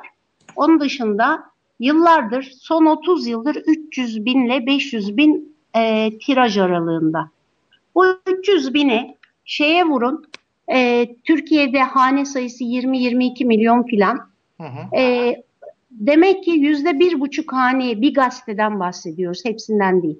Herhangi bir gazete. Demek ki yüzde bir buçuk giriyor.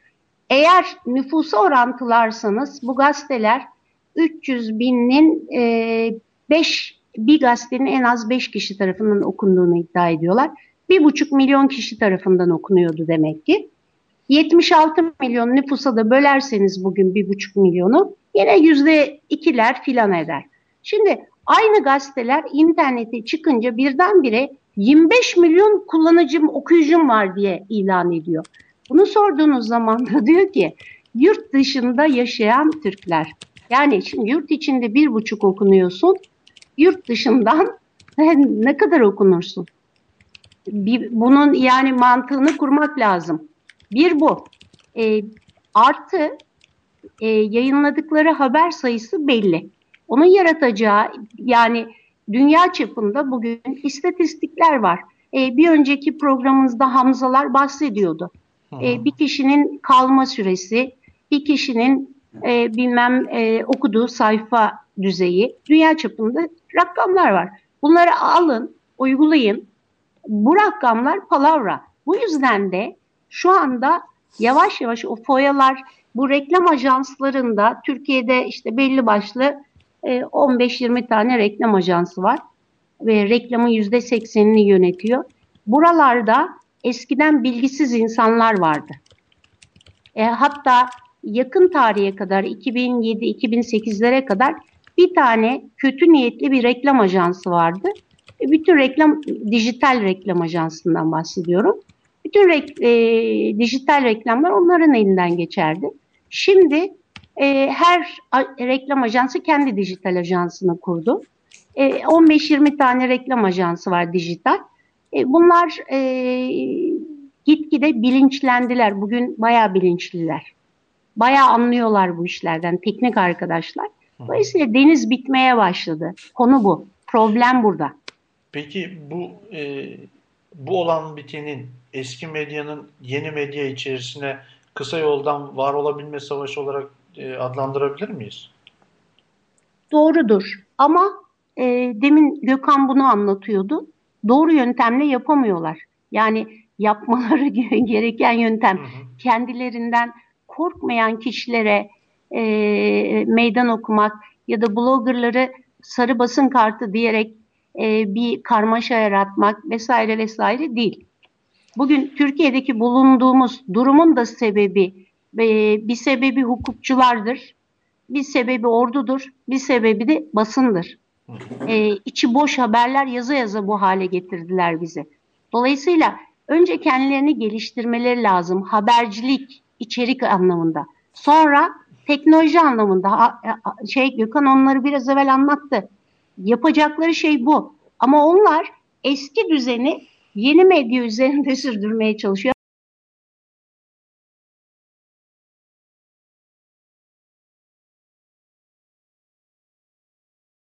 Dünya üçüncüsü vesaire vesaire. Artı e, akıllı telefon sayısını biliyorsunuz. Mobil internet kullanımı patlıyor. E, lineer artmıyor. Üstel fonksiyonlu artıyor. Logaritmik artıyor. E, bir yandan da bakıyorsunuz bu arkadaşların birçoğu kendileri de şey geliştiriyor. E, bak e, herkes ya güvenlik tarafından tutuyor ya katma değerli servis yaratıyor internete. E, gencecik çocuklarla karşılaşıyoruz.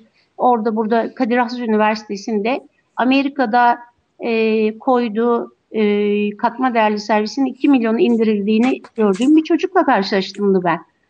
Dolayısıyla artık gençler e, parlak. Dolayısıyla eski püskü şeylerle uğraşmıyorlar. Özetle bunu söyleyeyim. Anladım.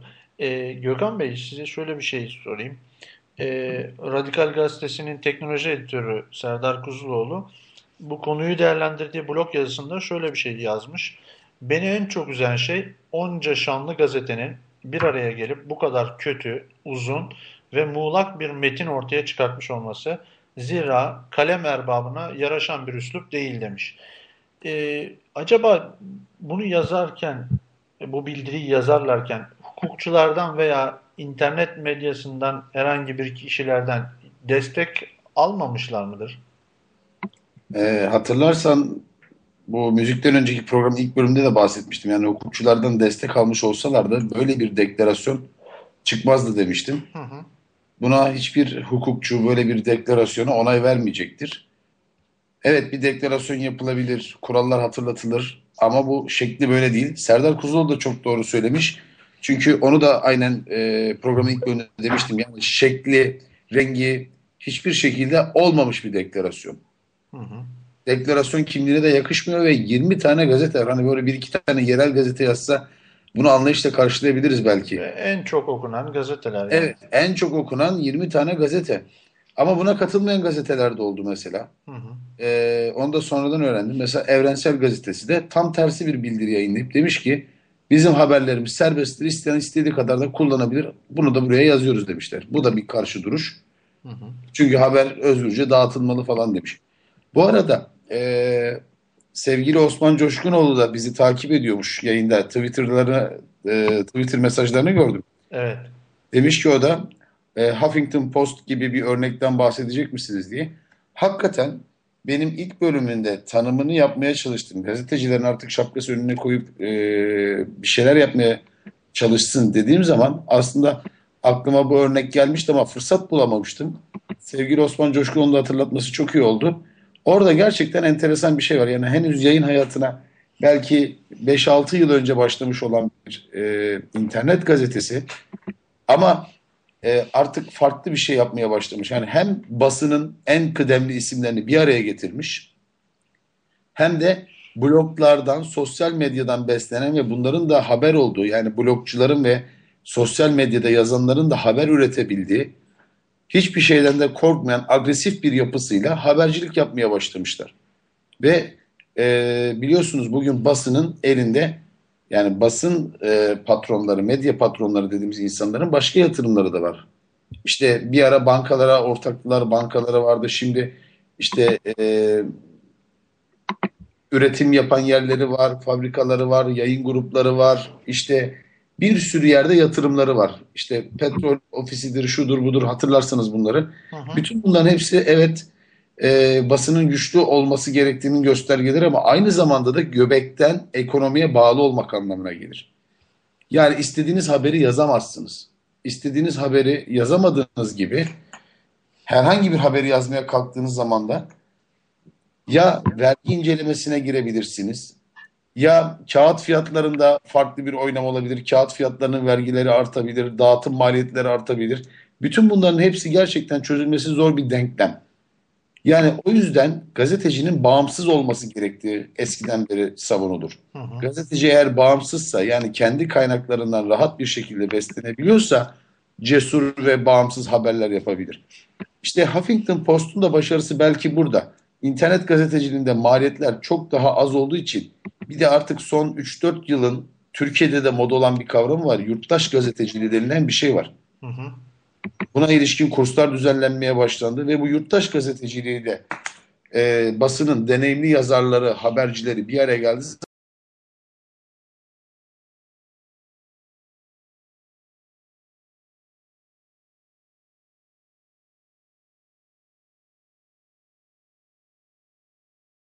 depremini hatırlıyorsunuz. Hı hı. Van depreminde hiçbir gazeteden, hiçbir e, medya kuruluşunda sağlıklı bilgi alınamadı. En sağlıklı bilgi Twitter'dan alındı. Bloggerlardan alındı. Bunun Tabii, gibi bir arada, sürü olaylarda şöyle... e, e, hep böyle bir basının görmezden gelmesi veya her yere yetişememesi gibi olay var. Ama yurttaş gazeteciliği işin içerisine girdiği zaman işte hem okunuyor hem tartışılıyor. E, diğer teknolojik gelişmelerle birlikte de desteklendiği zaman bahsettiğim gibi tablet gazeteciliği veya işte Flipboard benzeri yayıncılıkla falan birleştiği zaman ortaya bir başarı çıkması hiç işten bile değil. Bildiğim kadarıyla Türkiye'de bir 10 punto denemesi vardı. 10.com rahmetli evet. Yurtun Atakan'ın kurdu. Ben de yazarlar arasındaydım. Hatta böyle e, manşete 2-3 tane yazı çıkarmışımdır. O çok başarılı bir modeldi ve hürriyetin altında gidiyordu. Bir gün pat diye kapandı. Yazılarınızı e, alın, yedekleyin, yükleyin diye böyle bir mail geldi. Çok üzüldüm. Halbuki ne kadar da güzel gidiyordu diye. Daha sonra rahmetli Yurtsan abiyle görüştüğümde bana şunu söylemişti. Ne yazık ki Gökhan ben bunu gazetenin üst yönetimine kabul ettiremedim. Onlar için bu çok gereksiz bir uğraş gibi geldi. Bundan da bir şey çıkmayacağı söylendi ve sonunda kapısına kilit vurdular diye. Yani hakikaten üzücü bir şey. 2005-2006 falandı. Yani yanlış hatırlamıyorsam tarihlerini. 10 punto bugün eğer gazete yönetimi engellemeseydi, bunu kapatmasaydı bugün belki de Türkiye'nin en başarılı gazetecilik örneği olabilecekti. Bakıyorum e, Dipnot TV var. Cüneyt Özdemir'in yaptığı. Evet. Dipnot TV teknolojik olarak yenilikleri takip eden e, enteresan bir yayıncılığı var. O da oldukça başarılı gidiyor. Böyle muhalif, cesur haberleri de vardı ama son bir ayar meselesi vardı hatırlarsanız. Ayar meselesinden sonra o cesur habercilik de ne yazık ki kayboldu. Ve e, şu, ben, şu an bakıyorsunuz dipnotun içerisine kendi özel tabletteki yaptıkları haberler dışında dipnotun sitesinde çok özel haber de eskisi gibi kalmadı. Ajanslardan derlenmiş haberlerin daha fazla ağırlıkta olduğunu görüyorsunuz. ne yazık ki bir başarılı gazetecilik örneği daha e, kendi kendine e, biraz geriletmiş durumda. Peki ben hemen bu noktada şöyle bir şey sorayım. Şu an için basılı medya tamamen özgür diyebilir miyiz? Hayır, kesinlikle özgür diyemeyiz. Zaten Peki. özgür olmadığı için e, e, gittikçe de insanların beklentisine cevap veremiyor. İşte internet medyasının özgürlüğünü kısıtlamaya yönelik girişimler görüyor musunuz? Özgürlükte neyi kastettiğinizi açar mısınız? Siyasal özgürlük mü, reklam veren özgürlüğü mü? Neden bahsediyoruz? Yoksa yayın özgürlüğü mü? Yani şöyle yayın özgürlüğü derken tabii ki kişisel hakları ihlal etmeyi herhangi bir yerden gelen yani gerek patronlar olsun gerek siyasi olsun herhangi bir baskı unsurundan bahsediyorum. Yani baskı unsurunun olmamasından bahsediyorum. Yani şu tarz haber yapma ya da şunu yazma gibi baskı unsurlarının olmamasından bahsediyorum. E, demin Gökhan çok güzel anlattı. Hı hı. İnternet e, yayıncılığının bir üstünlüğü de bu. Manevra kabiliyeti yani bu tür e, e, şeyleri yapması daha kolay. E, şunu demek istiyorum. E, basılı yayında biliyorsunuz kağıt masrafı, baskı masrafı, dağıtım masrafı bir sürü e, olay var. E, dolayısıyla e, reklam veren çok önemli bir unsur. İnternet yayınlarında bu e, daha kolay olabiliyor manevra kabiliyetiyle bunu kastettim. Çünkü internetin e, hosting masrafı var. E, çoğu zaman internete yazan kişiler de biliyorsunuz kendileri yazıyorlar. Para bile almayabiliyorlar. Dolayısıyla internetin manevra kabiliyeti özgürlük anlamında daha fazla. E, basılı yayınların demin Gökhan da bunu anlatıyordu. E, bu çeşitli masraflar nedeniyle durumu daha zor. Peki siz kendi blog yazınızda da bahsetmiştiniz. Bir gazetedeki yanlış haberin düzeltilmesi için 24 saat gerekli. Ama e, internet mecrasında bu 6 dakika gibi bir süre yeterli olabiliyor. Gazeteciler bunu göremiyorlar mı? E, neyi göremiyorlar mı? Yani internetin önemini yani hı. yani şunu Ben- demek istiyorum. İlk baştan itibaren, e, bu arada ben sonradan olma gazeteciyim. E, Türk İnternet.com'u açtıktan sonra iki yıl gazetecilik de yapmadım. Çünkü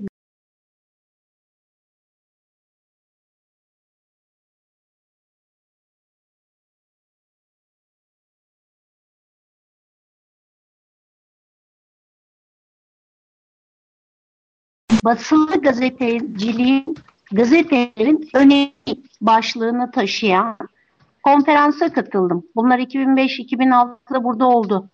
Reklam verenlere yönelik oldu.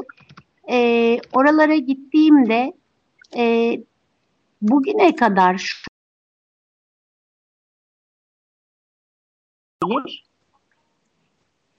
Dinliyoruz. e, Evet. kesik mi duyuyorsunuz? Nasıl geliyor? Yani bağlantıda Gökhan Bey de biraz sıkıntı yaşamış. Ee, isterseniz şöyle bir kısa bir müzik arası verelim. Ondan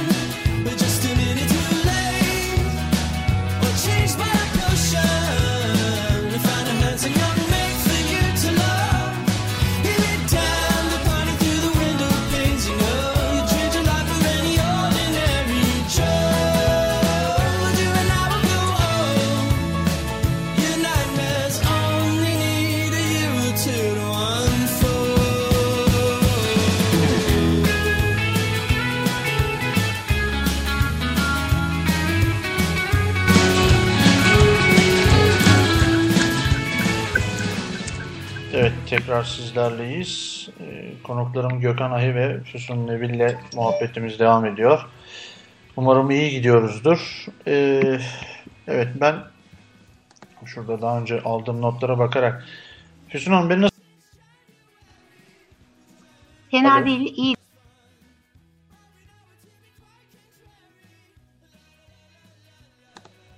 Efendim şu anda duyamıyorum. Tamam. Taksim Meydanı'na dikilen sayaçtan biraz bahseder misiniz?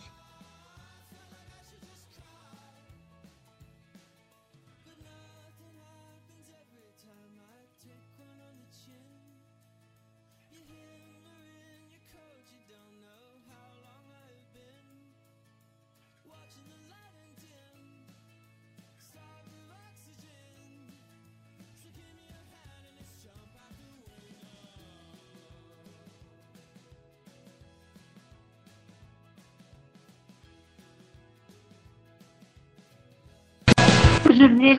Söylediğiniz şeyi çok kesikli. Siz benim sesimi tam alabiliyor musunuz? Şu an sizi iyi duyuyorum.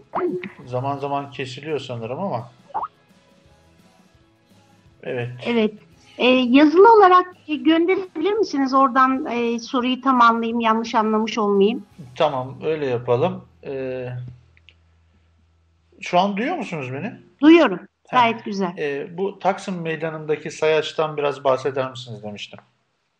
Taksim Meydanı'na e, Milliyet Gazetesi e, 2005'lerde bir sayaç koydu. Dört katlı bir binanın yan tarafı boydan boya sayaçtı.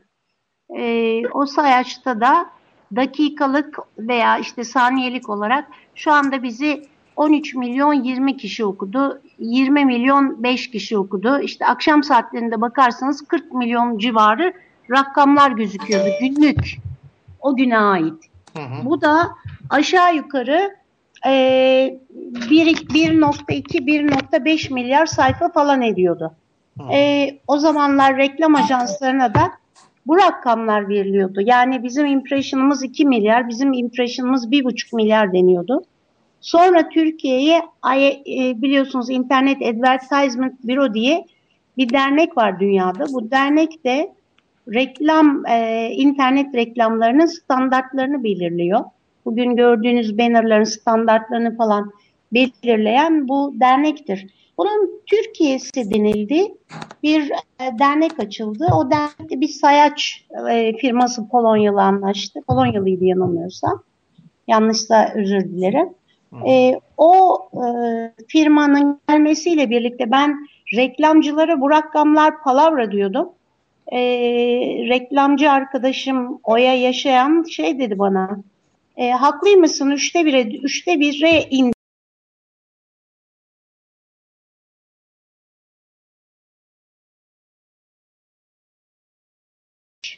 Dolayısıyla anlatmaya çalıştığım buydu.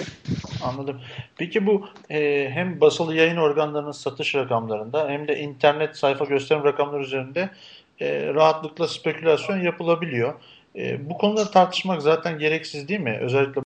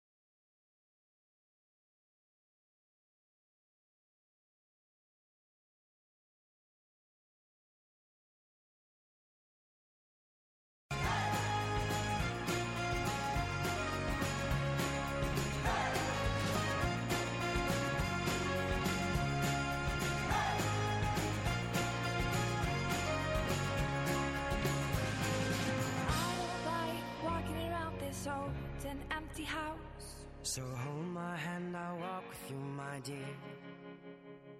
The stars creak, I should sleep, it's keeping me awake. It's the house telling you to close your eyes.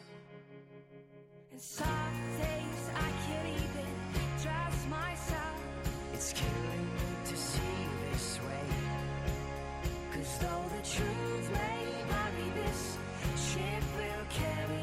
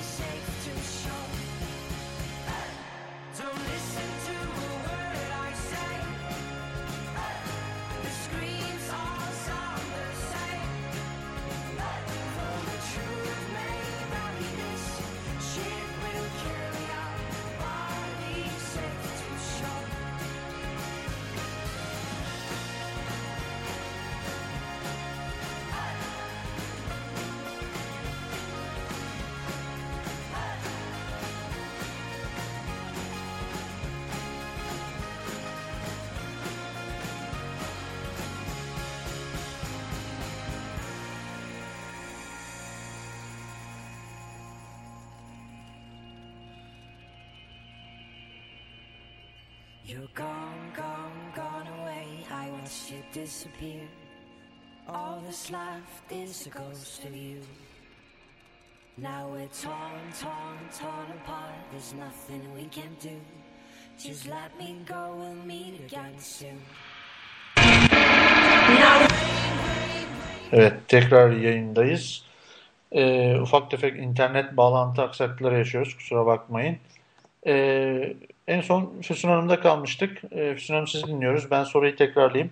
Ee, basılı yayın satış rakamları ve internet sayfa gösterim rakamları üzerinde oynanabiliyorken, yani bunlar e, abartılabiliyorken tartışmaz, tartışmamız gereksiz değil mi demiştim. Şimdi basılı yayın ve satış rakamları sadece o rakamı veren kuruluşun e, bilgisinde. Yani ben 300 bin satıyorum dediği zaman e, öyle 300 bin mi satıyor ya da e, geri iadeler bunun içinde var mı biliyorsunuz bunlar spekülasyonlar konuşuluyor. Ama demin söyledim internet connected bir dünya, bağlı bir dünya. Yani siz o rakamları e, mutlaka eğer hedefiniz buysa anlarsınız. Nasıl anlarsınız? Refresh yapıyorsa tek IP'den çok e, standardın üzerinde sayfa gösterimi gözükür. Botnet satın alıyorsa bu sefer e, demin verdiğim örnekte olduğu gibi Türk okuyucusundan fazla Çinli okuyucusu gözükür. Yani Evet. bunlar bir şekilde ortaya çıkar. E, aslında internet ölçümü e, sağlıklı bir ölçümdür. Yeter ki nasıl bakacağınızı bilin. Evet, Gökhan Bey sizi dinliyoruz. E, işin içerisinde birazcık tabii ki reklam verenlerin ve reklam ajansların da kabahatini arıyorum ben. Çünkü bugün Türkiye'de kaliteli içerik üreten siteler ne yazık ki e, yeteri kadar reklam ve destek alamadıkları için önce hevesle başlıyorlar, bir müddet sonra kapatıyorlar. O yüzden kaliteli yayıncılık e, ve kaliteli içerik gelişemiyor. Bugün ister Alexa'ya bakın, ister e, Comscore verilerine bakın. Türkiye'nin en çok ziyaret edilen siteleri genelde haber, müzik, eğlence, magazin, oyun e, vesaire gibi konular. Yani bugün bir e, finans sitesini bu listede göremezsiniz veya bir hukuk sitesini bu listede göremezsiniz. Bir tıp sitesini bu listede görebilmeniz mümkün değil. Halbuki bu içerikler de çok ciddi bir şekilde tüketiliyor ve kaliteli içerik var. Fakat bu içerikler ne yazık ki sadece tıklamaya dayalı sayfa gösterime dayalı bir ölçümleme yapıldığı için kaybeden tarafta oluyorlar ve yeteri kadar beslenemedikleri için bir müddet sonra kapatıyorlar veya daha kalitesiz içeriklere yönelmek zorunda kalıyorlar. Oysa bu bildiğimiz standart e, ilk 100 sitenin belki tıklamayla ölçülebilir ama kaliteli içerik üreten sitelerin tıklamayla değil daha farklı bir e, reklam gelir modeli elde etmesi lazım. Bunun üzerine hem medya planlama ajanslarının hem e, reklam ajanslarının hem de reklam verenlerin reklam verenlerin çok ciddi e, eğilmesi gerekiyor. Bugün ben bir e, konut reklamı yaptırmak istesem, bir sitenin sahibi olsam veya bir inşaat firmasının sahibi olsam, eğlence sitelerine, oyun sitelerine, haber sitelerine böyle bol bol reklamları dağıtmam. Tam aksine satın alma gücü yüksek, benim hedeflediğim e, bir kitle olan kitlenin okuduğu yayınları araştırırım. Evet. Bunların takıldığı siteleri bulmaya çalışırım ve buraya hedefli reklam veririm. Bu kadar basit. Ama bu böyle yapılmıyor. Bir bütçe veriliyor medya planlama ajanslarına. Bu bütçenin belli oluyor işte %15'i şuraya, %20'si buraya, %5'i oraya, %10 oraya. Tamam prestij reklamlarını anlayabilirim. Herkesin görmesi gereken. Ama esas, esas hedef kitleye de ulaşamadıkları için zaten verdikleri reklam yatırımları boşa gidiyor. Aynı zamanda kaliteli içeriğinde ölmesine yol açıyor. Bu haber siteleri için de geçerli. Hı hı. Yani bunu da burada bir not olarak düşmekte fayda görüyorum. Anladım. Şöyle genel olarak konuyu bir toparlarsak e, diyeyim. Şöyle iki konuda sanırım hemfikir oluyoruz.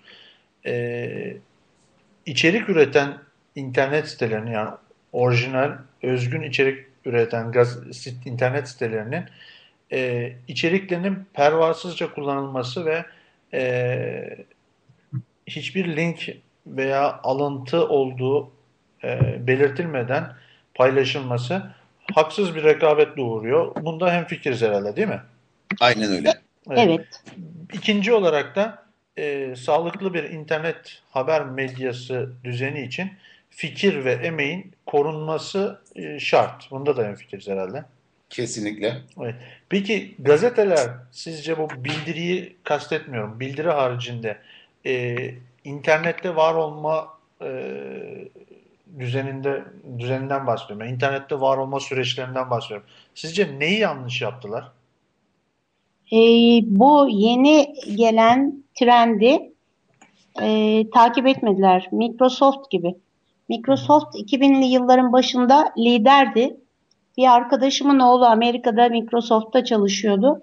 Ee, beni aradı bir gün. Dedi ki ya benim bu oğlan aptal galiba. Google diye ne duyabilirsiz bir şirket iş teklif etmiş. Microsoft'u bırakıp oraya gidecekmiş.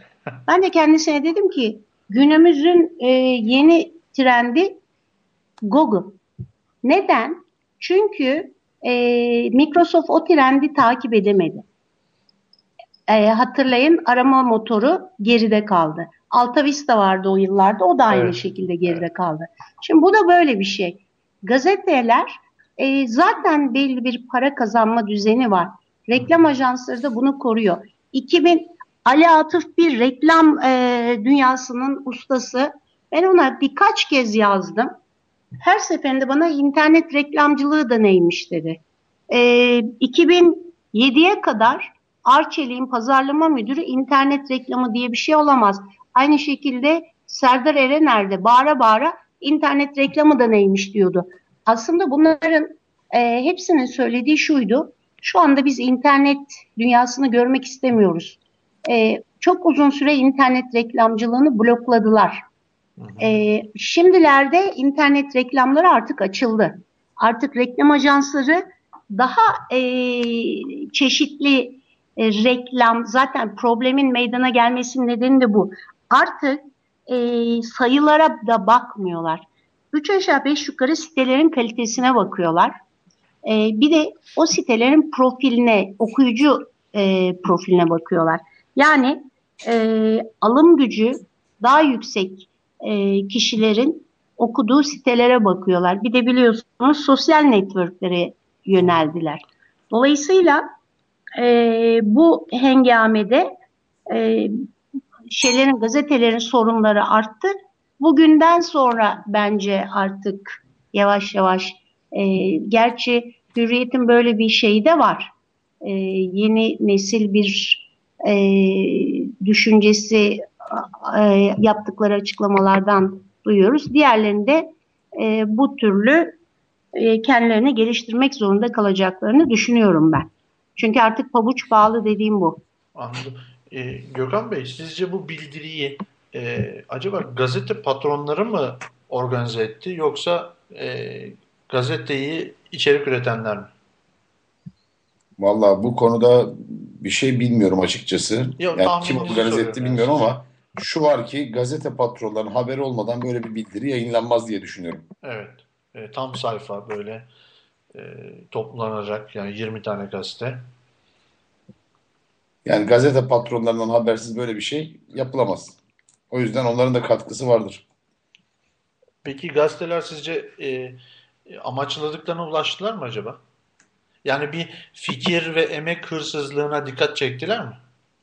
Evet dikkat çektiler, bir farkındalık yarattılar. Çünkü bazen de eee, bir farkındalık yaratmak için farklı söylemler geliştirmek gerekebilir. Mesela ben şunu gözlemledim. Ben eee, bu gazetelerin deklarasyonu ilk çıktığı gün ilk eee, benim görüşümü almak isteyen 15-25 diye bir internet gazetesi başvurdu. Evet. Ve oraya bir röportaj verdim işte bu işin nasıl olduğu, nasıl olmadığı falan şeklinde.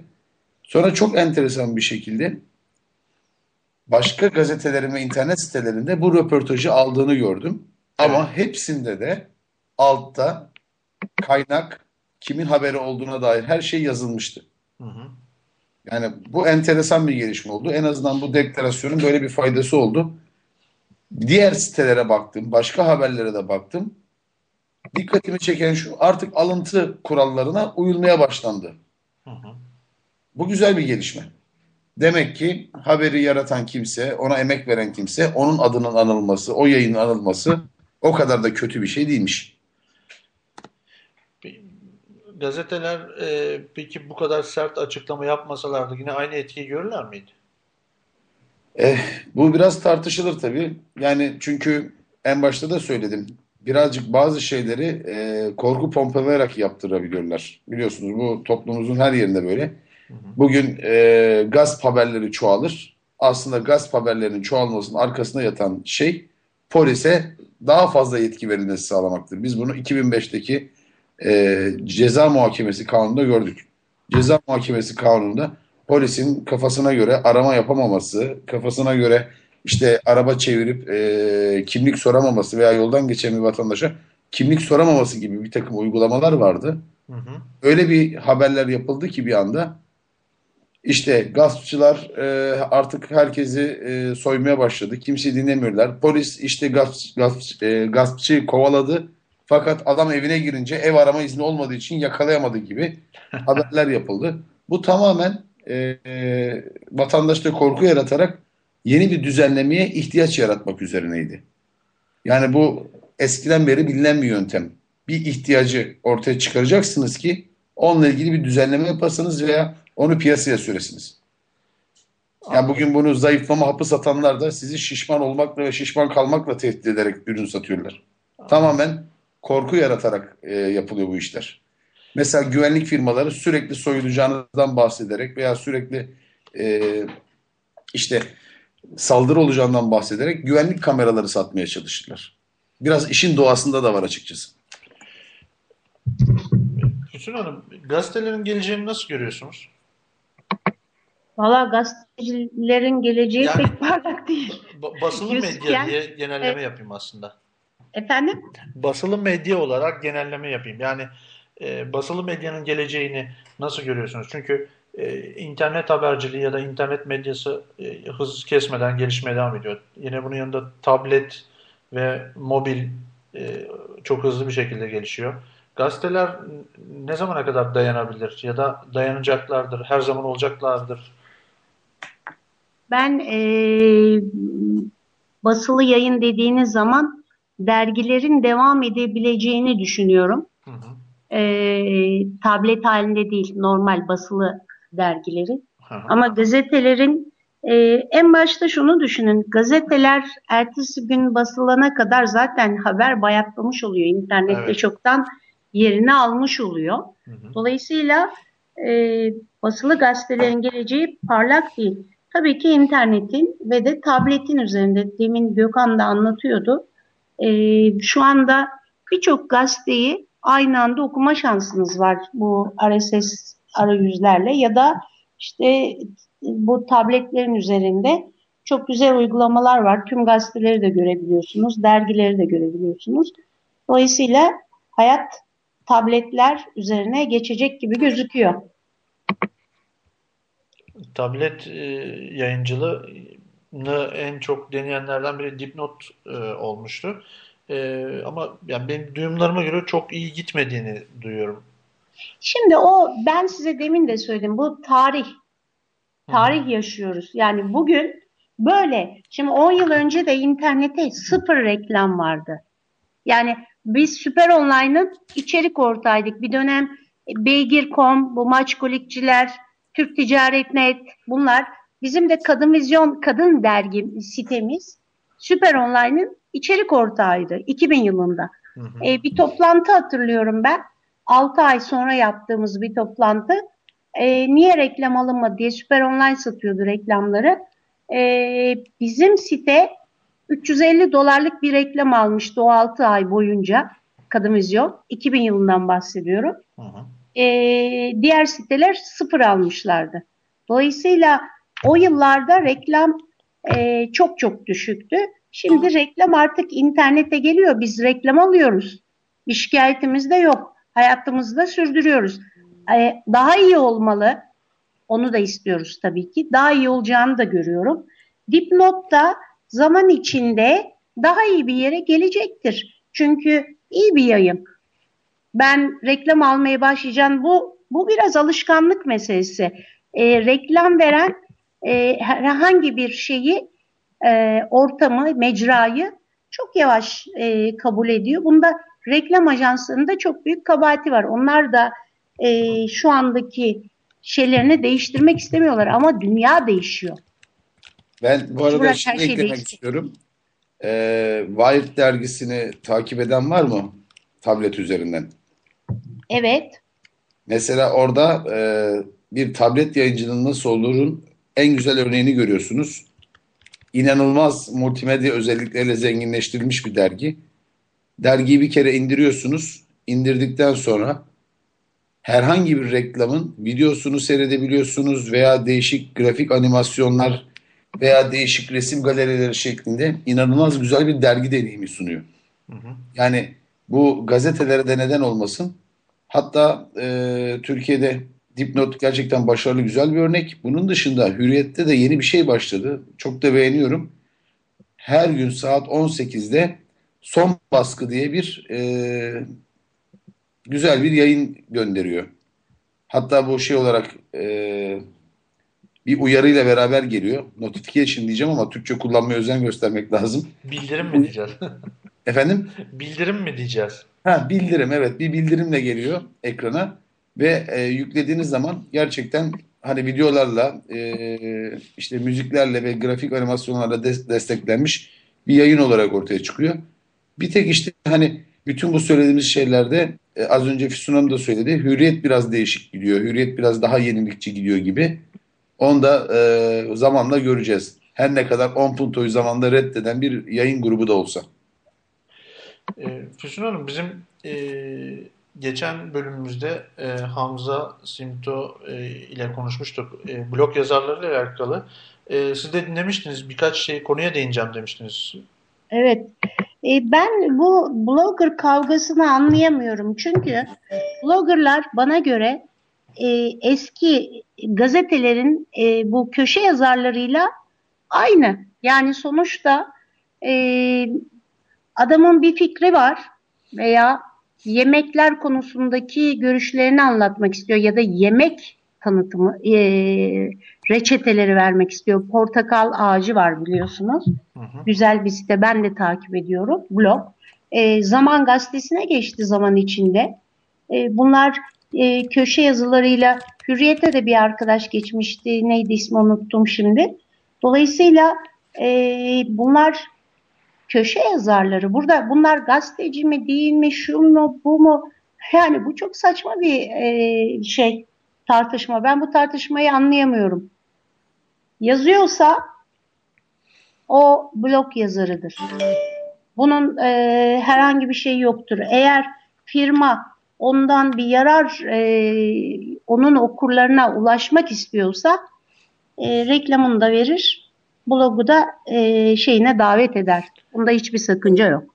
Zaten o programın sonuna doğru e, şeyden bahsetmiştik. Yani e, blog yazarlarını e, ya da herhangi bir şekilde internette olan bir e, kavramı bir çerçeve içine sokmanın internetin özgürlüğüne ters düşeceğinden bir neticelendirmiştik o şekilde. Kahraman Bey, Efendim? çok seslilik şu anlama geliyor.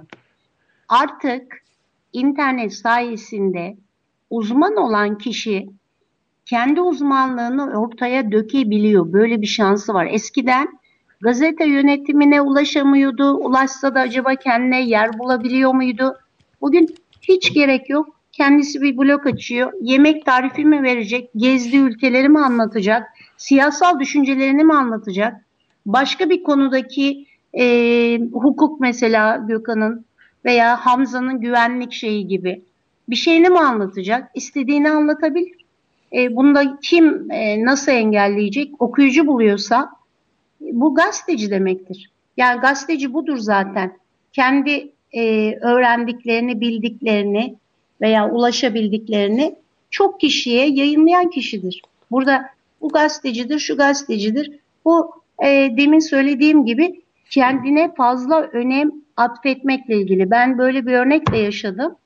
Hürriyet Gazetesi'nde iki yıl yaşayan, çalışan bir arkadaş daha sonra tamamen internette 6-7 sene Hı hı, hı. yazdıktan sonra bir başka gazeteci için aynı sürede tamamen ama internette yaşayan bir gazeteci için o da gazeteci mi? Yani gazeteci olmak için illa şeyde çalışmak gerekmiyor. Basılı bir yayında bu- çalışmış bu olmak gerekmiyor. Bu konuya, Belki bir tecrübedir, önemlidir ama gerekli değildir. Bu konuya ben geçen e, geçen programda da bahsetmiştim. Hatta e, İsmail Hakkı Polat Hoca'ya sormuştum. Yani gazetecilik internet yazarlığından daha mı havalı? İnsanlar onun için mi sarın basık kartını istiyor diye sormuştum. O da elbette demişti. Siz ne düşünüyorsunuz? Şimdi e, gazetecinin özelliği şu, e, bulunduğu mecradan ötürü çok daha fazla sayıda kişiye ulaşıyor. Blog yazarı daha az kişiye ulaşıyor. Ha, bu arada ama blog yazarı e, uzman dedik. Uzman olduğundan ötürü genellikle de tam gerekli olan kişilere ulaşıyor. O konularla eğer gerçek blog yazarıysa bu arada o, to- o konuşmada bir de blog sayılarından bahsediliyordu. Hani ümitsiz bir şeyden bahsediliyordu. E, bu iş böyledir. Yani e, herkes blog yazarı da olamaz. Sonuçta e, bu bir heves işidir. Başlar, devam ettiren ettirir. Dolayısıyla daha mı havalıdır? Yani daha havalıyla neyi kastediyorsunuz? Daha çok kişi tarafından okunmak, daha çok kişi tarafından tanınmak ise e, öyle. Değilse ama e, dediğim gibi çok şeyleri asıl ilgili kişiler tarafından okunuyor. Bence asıl blog yazarları daha havalı. Gökhan Bey siz de blog e, blogunuz var. Siz de yazıyorsunuz.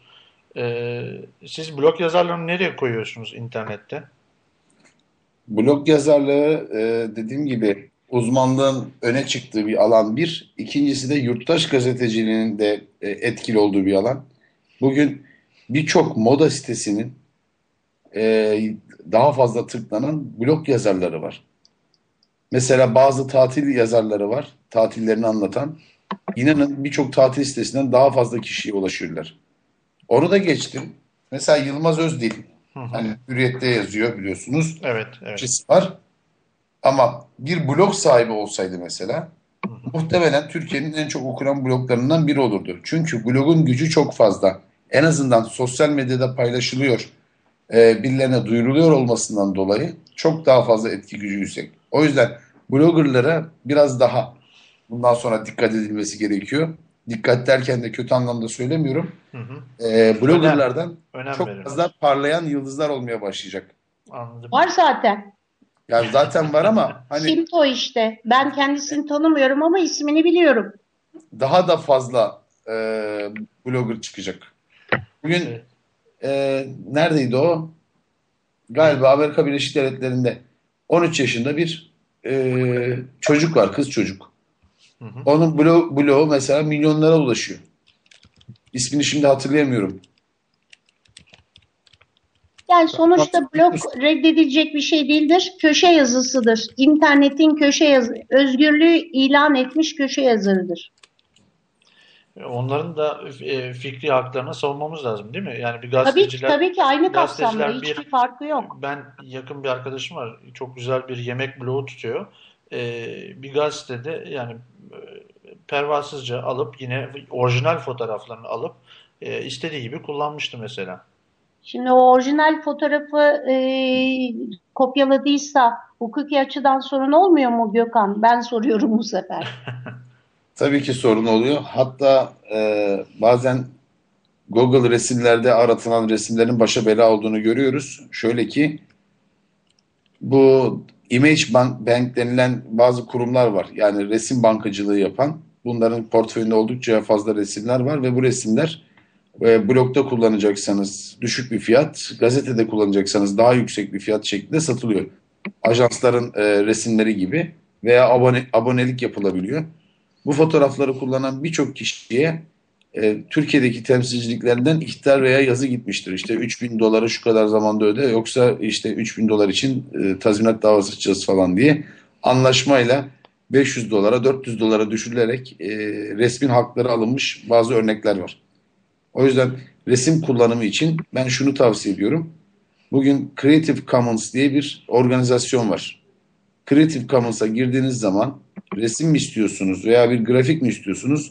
Zaten orada insanların işte bu ben resmimi koyuyorum bununla ilgili de isteyen istediği kadar kullanabilir şeklinde özgür dağıtım lisansı vermiş olduğu için Creative Commons'ta yer alan resimleri isteyen istediği gibi kullanabilir. Ticari olarak. Zaten İmaj Bank'ta da 1 dolara pardon. Hani zaten böyle bir imkan varken de bir yerlerden fotoğraf almaya, kopyalamaya falan gerek yok. Çünkü bu fotoğrafın sahipleri çıkıp sizden açık açık tazminat isteyebilir ve istedikleri tazminat da verilir. Bu konuda bir problem yok. Evet, e, benim açıkçası sorularım tükendi. Konuyu da az çok toparladık. Bu arada dinleyenlerimizden Erol Dizdar bir uyarıda bulunmuş demiş ki polisin gasp, ola- e, gasp olaylarını artmış gibi e, gösterildiğinden bahsedildi. Gerek yok konu polis değil demiş. Herhalde bir yanlış anlaşılma oldu. E, onu da duyurmuş olalım. E, Füsun Yok, Hanım- konu polisti yani orada açık açık ve polisin e, yetkilerinin artırılmasına yönelik evet, e, zaman zaman basınla ortak çalışmalar olabilir. Yani oluyor da. Evet. Ee, evet, önce Füsun Hanım sizden son cümlelerinizi alalım. Ee, benim söyleyeceğim şu, e, internet yayıncılığı iyi ki var, ne kadar hoş. Ee, bu sayede çok sesliliğe ulaşabiliyoruz. Hem kendimiz e, bazı şeyleri ifade etmek ki mesela ben Türkinternet.com'da e, telekom ve bilişimde o- olması gereken haberciliği yaptığımızı düşünüyorum. Hı hı. Ee, hem de e, pek çok e, blog ya da e, internet gazetesinden çok beğenerek mesela Erol Dizdar aradı. E, Erol Dizdar Gelecek Online diye başarılı bir siteyi yürütüyor güvenlik Evet. anlamında. Ben de onları okuyorum. Borsa Gündem diye e, gazetelerden ayrılan Sabah gazetesi sanıyorum. Arkadaşların güzel bir sitesi var. Onları okuyorum. E, pek çok güzel siteler var. Dolayısıyla iyi ki internet yayıncılığı var. E, önü de kesilemez. Söyleyeceğim o aslında kadar. Farklı olanlar her zaman kendini e, belli bir yere e, koyuyorlar, değil mi? Ah ben bunu atladım. Çok sağ olun. İyi ki hatırlattınız. Zaten ben bu programın başından beri bunu anlatmaya çalışıyorum. Kopya sonu yok. Evet. Kopya aslı gibi olabilir mi? Dolayısıyla farklı olan dediğiniz gibi zaten kendisini gösteriyor ve sürdürüyor. Özgün içerik her zaman hak ettiği değeri Kazan. bulacaktır diyoruz o zaman. Evet artık reklam da açılmaya başladı. Yani online yayıncılar e, mutlu olabilirler. Fena değil. Yavaş yavaş açılıyor. İstenen düzeyde değil ama açılıyor. Anladım. Ee, Füsun Hanım, umarım memnun kaldığınız bir e, söyleşi olmuştur. Ben çok memnun kaldım, çok bilgilendik. E, değerli bilginiz için de teşekkür ediyorum. Biz teşekkür ederiz Kahraman Bey. Ee, bazı şeyleri ifade etme şansı bulduk. Ee, Ne kadar güzel. Bu arada Evet, bunları e, çok önemli olduğunu düşünüyorum. Yani e, olumlu olumsuz karşılıklı bir takım konuları tartışmak zorundayız. Demin söylediğim bu internet özgürlüğü de böyle bir konu. E, bunun e, internet özgürlüğü deyince sınırsız olduğu düşünülüyor. Ama burada bir takım kurallar var. Sizin özgürlüğünüz başka birinin özgürlüğüne olduğu nokta. Dolayısıyla bunu ancak tartışa tartışa oturtacağız. Hukuk kuralları da her şey- zaman tek çözüm olmuyor. Ha, Gökhan da söyleyecektir. E, hukuktan önce bir takım etik kuralların, bir takım e, kavramların yerli yerine oturması gerekiyor. Teşekkür ederim. ben teşekkür ederim. Ee, sizinle ilerleyen zamanlarda yine beraber olmak isteriz. Bizim benim de aç- açıkçası amacım e, internet, teknoloji ve sosyal medya e, televizyonlarda gerektiği kadar yer bulamıyor. E, en Doğru. azından biz böyle değerli kişileri bir araya getirerek e, kendi aramızda da olsa e, dinleyenlerimize bir şeyler anlatmaya, bir şeyler ifade etmeye çalışıyoruz. Bu yayınımız Bir şey zaten... daha söyleyebilir Tabii, miyim? buyurun. Söylemeyi unuttum. Buyurun. Ee, geçen sefer e, Hamzaların tartıştığı bir konu daha vardı. Dernek konusu. Hı hı. Ee, biz aslında Tüm İnternet Derneği isimli bir derneğimiz var. Hı hı. Bu dernekte internet kullanıcılarının, bu kullanıcılar blogger da olabilir veya sadece surf yapanlar da olabilir. İnternet kullanıcıların haklarını savunmak üzere bu internet hızı, internet nötrality, bu özgürlük, site erişme engellemeleri bunlarla ilgileniyoruz. Dolayısıyla e, gelmek isteyen varsa da üyelerimiz, üyeliğimize kabul etmek istiyoruz. Evet, Tüm zaten İnternet Derneği adı. evet, Gökhan Gök- da bir üyesidir. Gökhan Bey de zaten yönetim kurulu üyesi yanlış Evet, bilmiyorsam. evet. Evet.